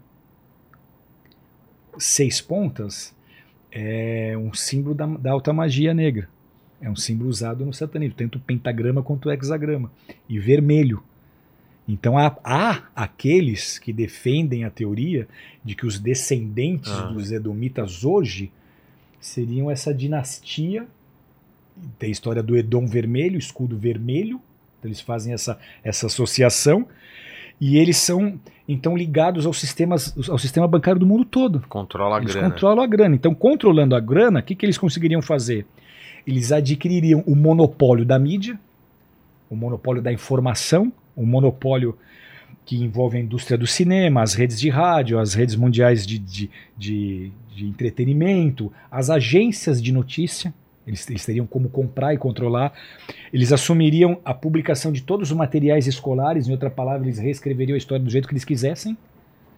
E eles controlariam a indústria fonográfica e Hollywood para moldar o pensamento mundial de acordo com a cultura que eles quisessem impor. Segundo essa teoria. Então, seria essa uma conspiração? É uma, é uma teoria da Sei, conspiração. Mas Jeremias 11, 9 diz assim: Diz-me ainda o Senhor, uma conspiração se achou entre os homens de Judá, entre os habitantes de Jerusalém. Então ela pode estar ocorrendo. A gente só vai saber se sim ou se não com os próximos acontecimentos, no decorrer das décadas, no decorrer Exato. dos anos. Então, enquanto os verdadeiros judeus eles estão inconscientes dessa conspiração, esses, esses edomitas, eles, esses falsos judeus, eles estariam controlando tudo, controlando o topo da pirâmide. Aqui, ó. Agora,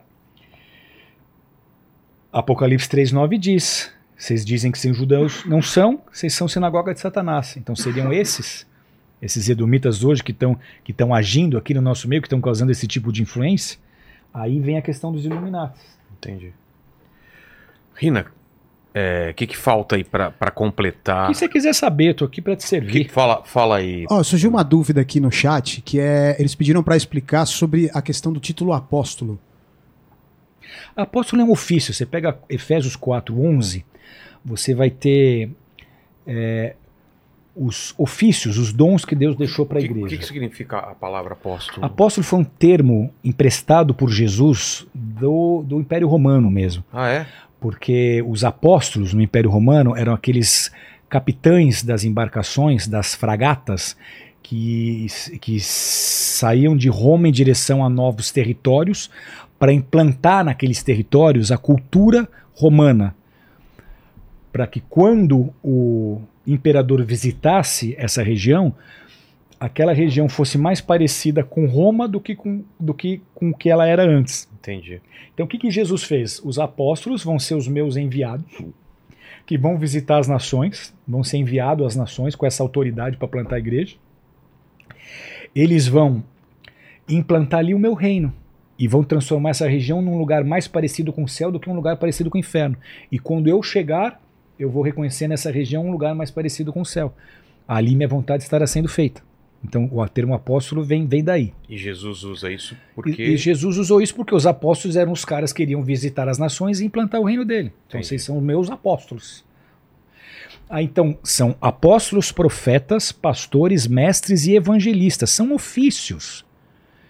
A igreja primitiva ela andava sob, sob esse- esse- esse- esses ministérios. Os cinco ministérios eram ativos. Apóstolos. Evangelistas trazem as pessoas para dentro da igreja. Tá. Pregam o evangelho, convertem as pessoas, as pessoas estão chegando.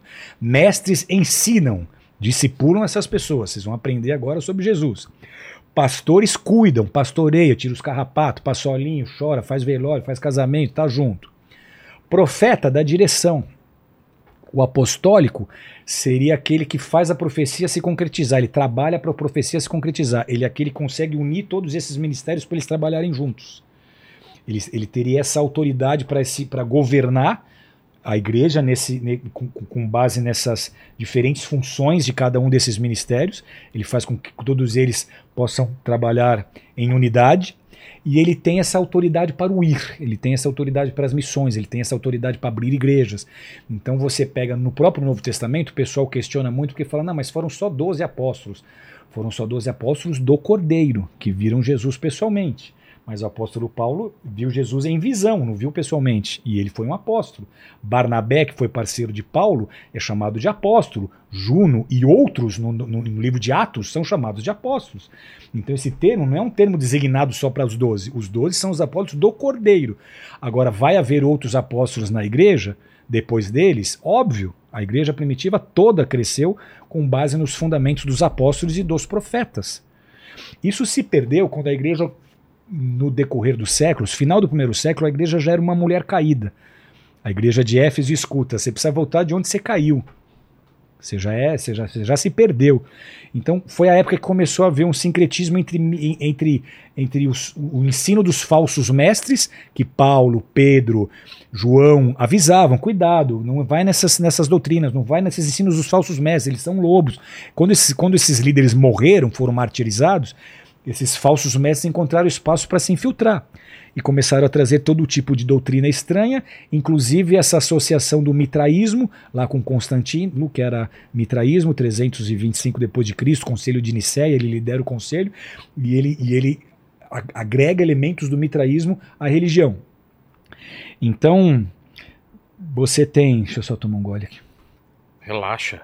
Tô falando, né? Precisando de uma aguinha, né? Metralhadora de palavras. É. É, meu Deus. Quantas horas a gente está aqui já? Três horinhas. Olha só. Haja Passou- água, hein? Vou colocar até rápido, mais água Passou aqui. rápido. E qual que era a pergunta? É, sobre o título apóstolo. Ah, é. né? Aí então, isso se perdeu no decorrer dos séculos. Na ref... E a- e a aliás, igreja foi aliás, usando tudo outros- se perdeu no decorrer dos séculos. A Idade Média, a igreja mergulhou num período de trevas profundo. Foi a época da indulgência, de perseguição de cristão, de perseguição de cristão não católico, de perseguição Judeus. de judeu. Foi, um- foi uma fase muito ruim, muito difícil. Que a igreja tinha mais poder político do que qualquer outra coisa, não se viu o poder de Deus. Como se via na igreja primitiva, pessoas sendo curadas, pessoas sendo visitadas por Deus, aquela coisa viva daquele relacionamento puro com Deus. Aí, com a reforma protestante, foi restaurado o ministério do pastor e do mestre. Martim Lutero fez isso. Ele era um estudante, ele, ele era, ele era, ele ansiava ser padre, ele aspirava a ser padre. Numa biblioteca ele acha uma Bíblia num tempo que ninguém tinha acesso à Bíblia. Você tinha que acreditar no que os líderes diziam. Ele começa a ler a Bíblia e fala: pô, mas o pessoal está cobrando indulgência. O que, que era indulgência? Poxa, Vilela, você está cheio de pecados, você não precisa se arrepender. Você É. me dá a tua fazenda, que teus pecados estão perdoados. Você tem um me lugar dá no dinheiro, céu. você compra teu perdão. E para os caras é o quê? Que maravilha, posso continuar pecando, é só pagar? Tá tudo certo. E aí, e aí Lutero lê: salvação é pela graça. Fala, que história que é essa que os caras estão cobrando e a Bíblia fala que é de graça? Aí ele listou 95 teses, foi numa igreja lá na Alemanha, Pregou. pregou essas teses, é aquela confusão toda. O Papa vai atrás dele, Roma tentou sumir com ele do mapa, mas os alemães guardam Lutero, porque eles já estavam com intenção de se desligar de Roma, e aí nasce a igreja protestante. Alguns séculos depois, na época de John Wesley, você vê o ministério evangelístico sendo restaurado. Você vê de novo um fervor e um fogo pelas missões. Então eles enviam missionários para muitos países e, e- e- multidões se convertendo a Jesus, cidades inteiras transformadas pelo poder do evangelho. Tem muitos testemunhos sobre isso. Em 1906 houve um episódio definitivo para a restauração dos últimos dois ministérios que faltavam, que era profético e apostólico. Que é lá na Rua Azul, o derramamento do Espírito Santo, William Seymour, que é aquele pregador negro que tinha que assistir a aula do seminário do lado de fora da sala, não tinha um olho, muito simples, mas Deus escolhe William Seymour, derrama o fogo dele ali, líderes do mundo inteiro vêm para receber esse fogo e esse fogo se espalha pelas nações. Aí nasceu a história do pentecostacion... do- do- do- das igrejas pentecostais. Então, é, o profético foi restaurado, as curas foram restauradas. Você tem na década de 30, 40, 50 as tendas que os pregadores vinham, montavam. Você tem Luiz Esquiliró, que morreu há pouco, ano passado, com cento e poucos anos. Ele foi um brasileiro que visitou o mundo inteiro lotando ginásios e estádios. Tinha ressurreição no ministério dele, tinha cura de, de aleijado andava, cego enxergava. Ele, eu, eu conheci, ele pegou umas três, quatro vezes na nossa igreja, eu fiquei amigo dele.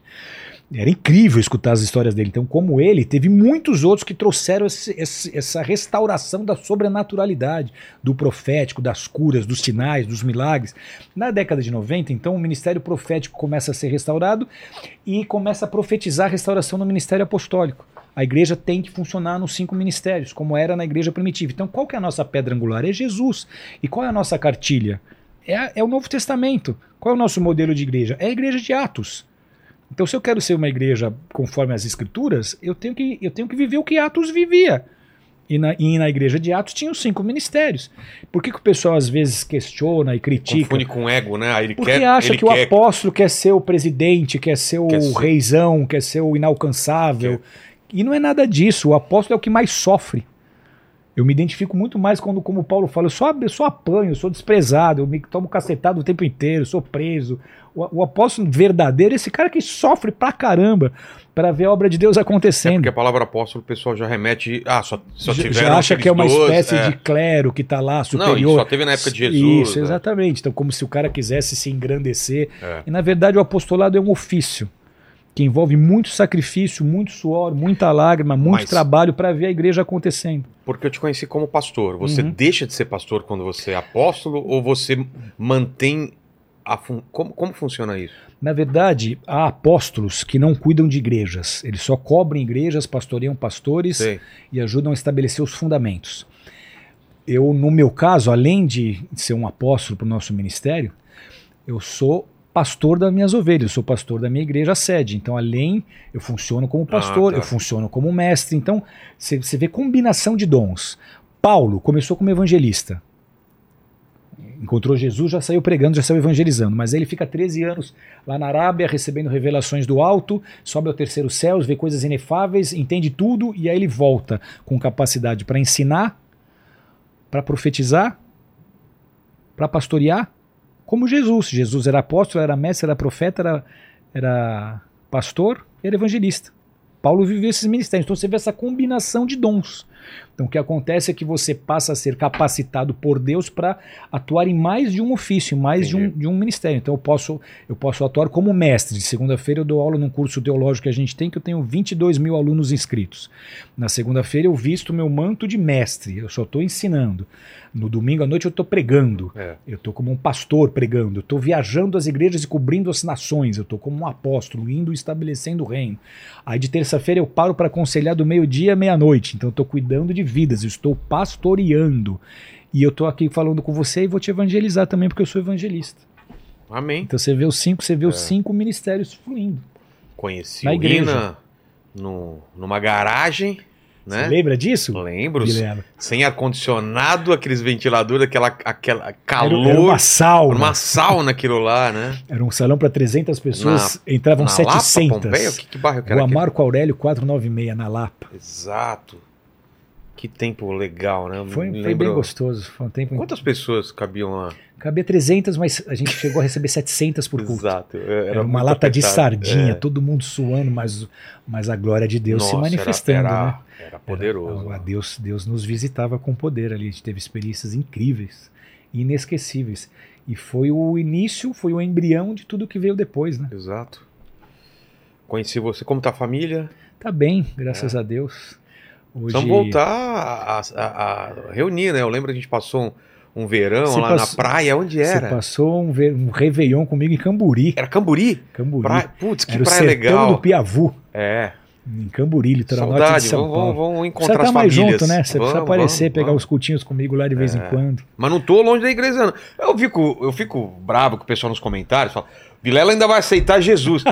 Caramba, De novo, velho. né? De novo. De novo. Foi numa casa que tinha uma piscina lá, É. que eu fui batizado lá. Que casa? Ela é uma casa lá perto da igreja, eu lembro. Não sei se você vai Era lembrar. uma casa. É, indo pra igreja naquela.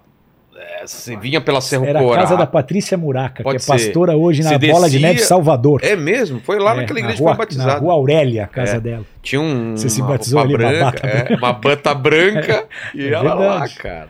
Então. Vilela, esteja atento aos, acontecimentos. É, estou. Mergulha dentro de si mesmo, vê o que precisa se acertar, conserta, É. fica em paz com Deus, que se a igreja subir, você tem que subir junto. Opa, vou... Não queira pego ficar. no pé do Lene. Se ele É. estiver subindo, eu já Eu- pego no pé dele. Eu, eu, eu vou subir. E o Paquito aí? Paquito. Tamo tentando. Como que tá, Paquito? Eu vou ficar aqui de preferência dormindo. Então, pô, obrigado demais, Rina. Obrigado demais. Tava, a gente tava há tempo já tentando trazer você de volta, que você veio aqui nos primeiros episódios. Vou lá. Não tô longe da igreja, tô indo na igreja. é, tô todo mundo que vem aqui me pede, Não, eu acabo você Tem visitando. parar de visitar e começar a congregar. O que, que é congrega- Congregar congregar? é, frequ- é- é frequentar frequentar com frequência. Faz diferença, né? Faz, porque Jesus fez a igreja para a igreja. Não é que você vai congregar porque você precisa ir à igreja. Você tem que entrar acha- num nível de maturidade que você se torna a igreja. Exato. Então você para de ir na igreja. Eu me torno a igreja. Eu sou a igreja. Eu vou na igreja para cultuar a Deus, para estar em comunhão com meus irmãos. É. Tem coisa que acontece ali que não vai acontecer quando eu estou sozinho no meu quarto. Então Verdade, é importantíssimo é eu ter meu devocional, Faz buscar diferença. Deus sozinho, mas são situações que se completam, uma não substitui a outra. Exato. Então vamos, Paulo avisou, não deixem de congregar. vamos combinar de encontrar as famílias aí. Você pega as ondas e eu, e eu, eu dou umas rabiadas em você e te derrubo da prancha. Mas Você vou tá tentar- surfando, Vilela? Ah, eu tenho minha long lá que tá meio enferrujada. né? Ah, não, então vou te levar Vamos pra lá, praia, a gente vai vamos lá, surfar junto. Vamos lá. Vai ser um É, prazer. Quero agradecer todo mundo que esteve com a gente. Rina, eu quero que depois faça uma oração para as pessoas que estão aí passando por momentos difíceis. Mas antes, Lene, fala com o pessoal aí então. Isso aí, se você. É isso aí. Se você chegou até aqui e não deu like ainda, corre, que ainda dá, dá tempo de você deixar o seu like, né? Aproveita, se inscreve no canal, torne-se membro e aí ativa o sininho para receber as notificações aí de quando as lives começam. Exato, vai com a gente lá no dia 4 de novembro, no festival lá de podcast que o Spotify está fazendo. Poucos ingressos, link na descrição, QR Code na tela. Usa o. Como que é o cupom lá? Você escreve Encontro Inteligência Encontro Limitada. Inteligência LTDA. Que aí tem o, o lance de tirar foto, trocar ideia comigo lá. Tem acho que oito ingressos desse ainda. Sério que o pessoal quer tirar foto com você? Você ficou tão famoso assim? Não, Você virou uma trocar- celebridade. É, cara, trocar É o Jô Soares da internet. gosto de- gosto dessa, dessa comparação. Gostaria de ser, assim. Mas muito, muita gente que vem aqui fala que hoje em dia o que era o Jô Soares viraram uns podcasts. Eu fico com feliz certeza, com isso. sim, sem nenhuma dúvida. Obrigado demais. E muito orgulho de você, Vilela. Pô, Eu acompanho a obrigado. tua história obrigado. inteira. É verdade, verdade, sim. Você tem feito um trabalho incrível. É. E, Rina, falei da depressão, falei da, da- de muita gente triste, muita gente sozinha, muita gente perdida, muita gente sem saber o que fazer. Faz uma oração para essas pessoas aí. Tô incluso nisso daí também. Às vezes me bate uma tristeza, às vezes me bate uma, uma ansiedade. Eu acho que a ansiedade Todos É uma- nós estamos sujeitos É, né? a tristezas e ansiedades, porque nessa vida você vai viver todo tipo de experiência. Umas vão ser boas, outras nem tanto. E às vezes você é ferido em níveis que você não esperava ser ferido, e você tem que lidar com aquilo. Exato. Você tem que lidar com rejeições, e rejeição, rejeição dói, machuca. Isso vai exigir que você tenha um gerenciamento de emoções acima da média. Você tem Que filhos. você, e aí como o vo- Davi, é. consiga falar para tua alma, tia quieta, fica no teu lugar, não me influencia mais do que você precisa. E procurar meios de estar sempre se renovando em Deus, porque aquilo que nos falta sobra na presença dele. Então quero deixar assim uma palavrinha para todos que estão nos escutando, nos É porque assistindo. não é só live, né? Esse vídeo fica pra sempre na internet, sempre, então às é, vezes o pessoal cai e tá precisando naquela hora escutar É. essa palavra. Na verdade, a gente. Vou voltar em Gênesis de novo, tá? Tá. Tudo está em Gênesis. Tudo começa. Deus se apresenta em Gênesis como Elohim. Elohim é? significa criador, governante e juiz. Em outras palavras, ele criou, porque ele criou, ele governa, ele tem autoridade para governar, a criação é dele, e porque ele governa, ele tem que julgar. Se ele não julgar, ele não é justo. Ele não pode pagar o mesmo para quem faz certo e para quem faz errado. Então ele tem que julgar, ele é juiz. Então pensa que um dia tua vida na terra vai terminar e você vai prestar contas da sua vida para esse juiz. Porque ele criou o mundo, estabeleceu as regras, falou joga o jogo. Você pode nem acreditar em mim, mas você vai ser julgado por essas regras. E a única coisa que vai te salvar é a tua fé em Jesus, que eu mandei para morrer por você. Então ele, ele, ele vai um dia se revelar a cada um de nós e nós vamos prestar contas das nossas vidas a ele. E eu tô com a minha capivara cheia de pecado, você também. Se eu cair nesse juízo, eu tô condenado. Eu preciso de um advogado. João apresenta Jesus como Paracletos, advogado. Um dos nomes de Jesus é advogado. Ele é o único advogado que está interessado na sua e causa. o demônio de acusador. Por que, que ele está interessado na sua causa? Ela é perdida. Nenhum advogado quer a tua causa. É perdida. A minha também. Mas Jesus pega todas e não perde uma. Por quê? Porque nesse julgamento tem um acusador. Diabo significa acusador. Ele está lá dizendo: Você me condenou ao inferno. Ele também pecou, ele também se rebelou contra você, ele também transgrediu as tuas leis, você também tem que mandar ele para o inferno. E o justo juiz precisa fazer justiça, ele tem que mandar para o inferno. Só que é entre o seu advogado. E ele vence a causa. Não porque ele tenta convencer com argumentos o juiz de que você não é digno de condenação. Ao contrário, ele concorda com o acusador. Ele fala: você tem toda a razão, ele é pecador. Ele precisaria ir para o inferno. Só que aí sabe o que ele faz, Juliano?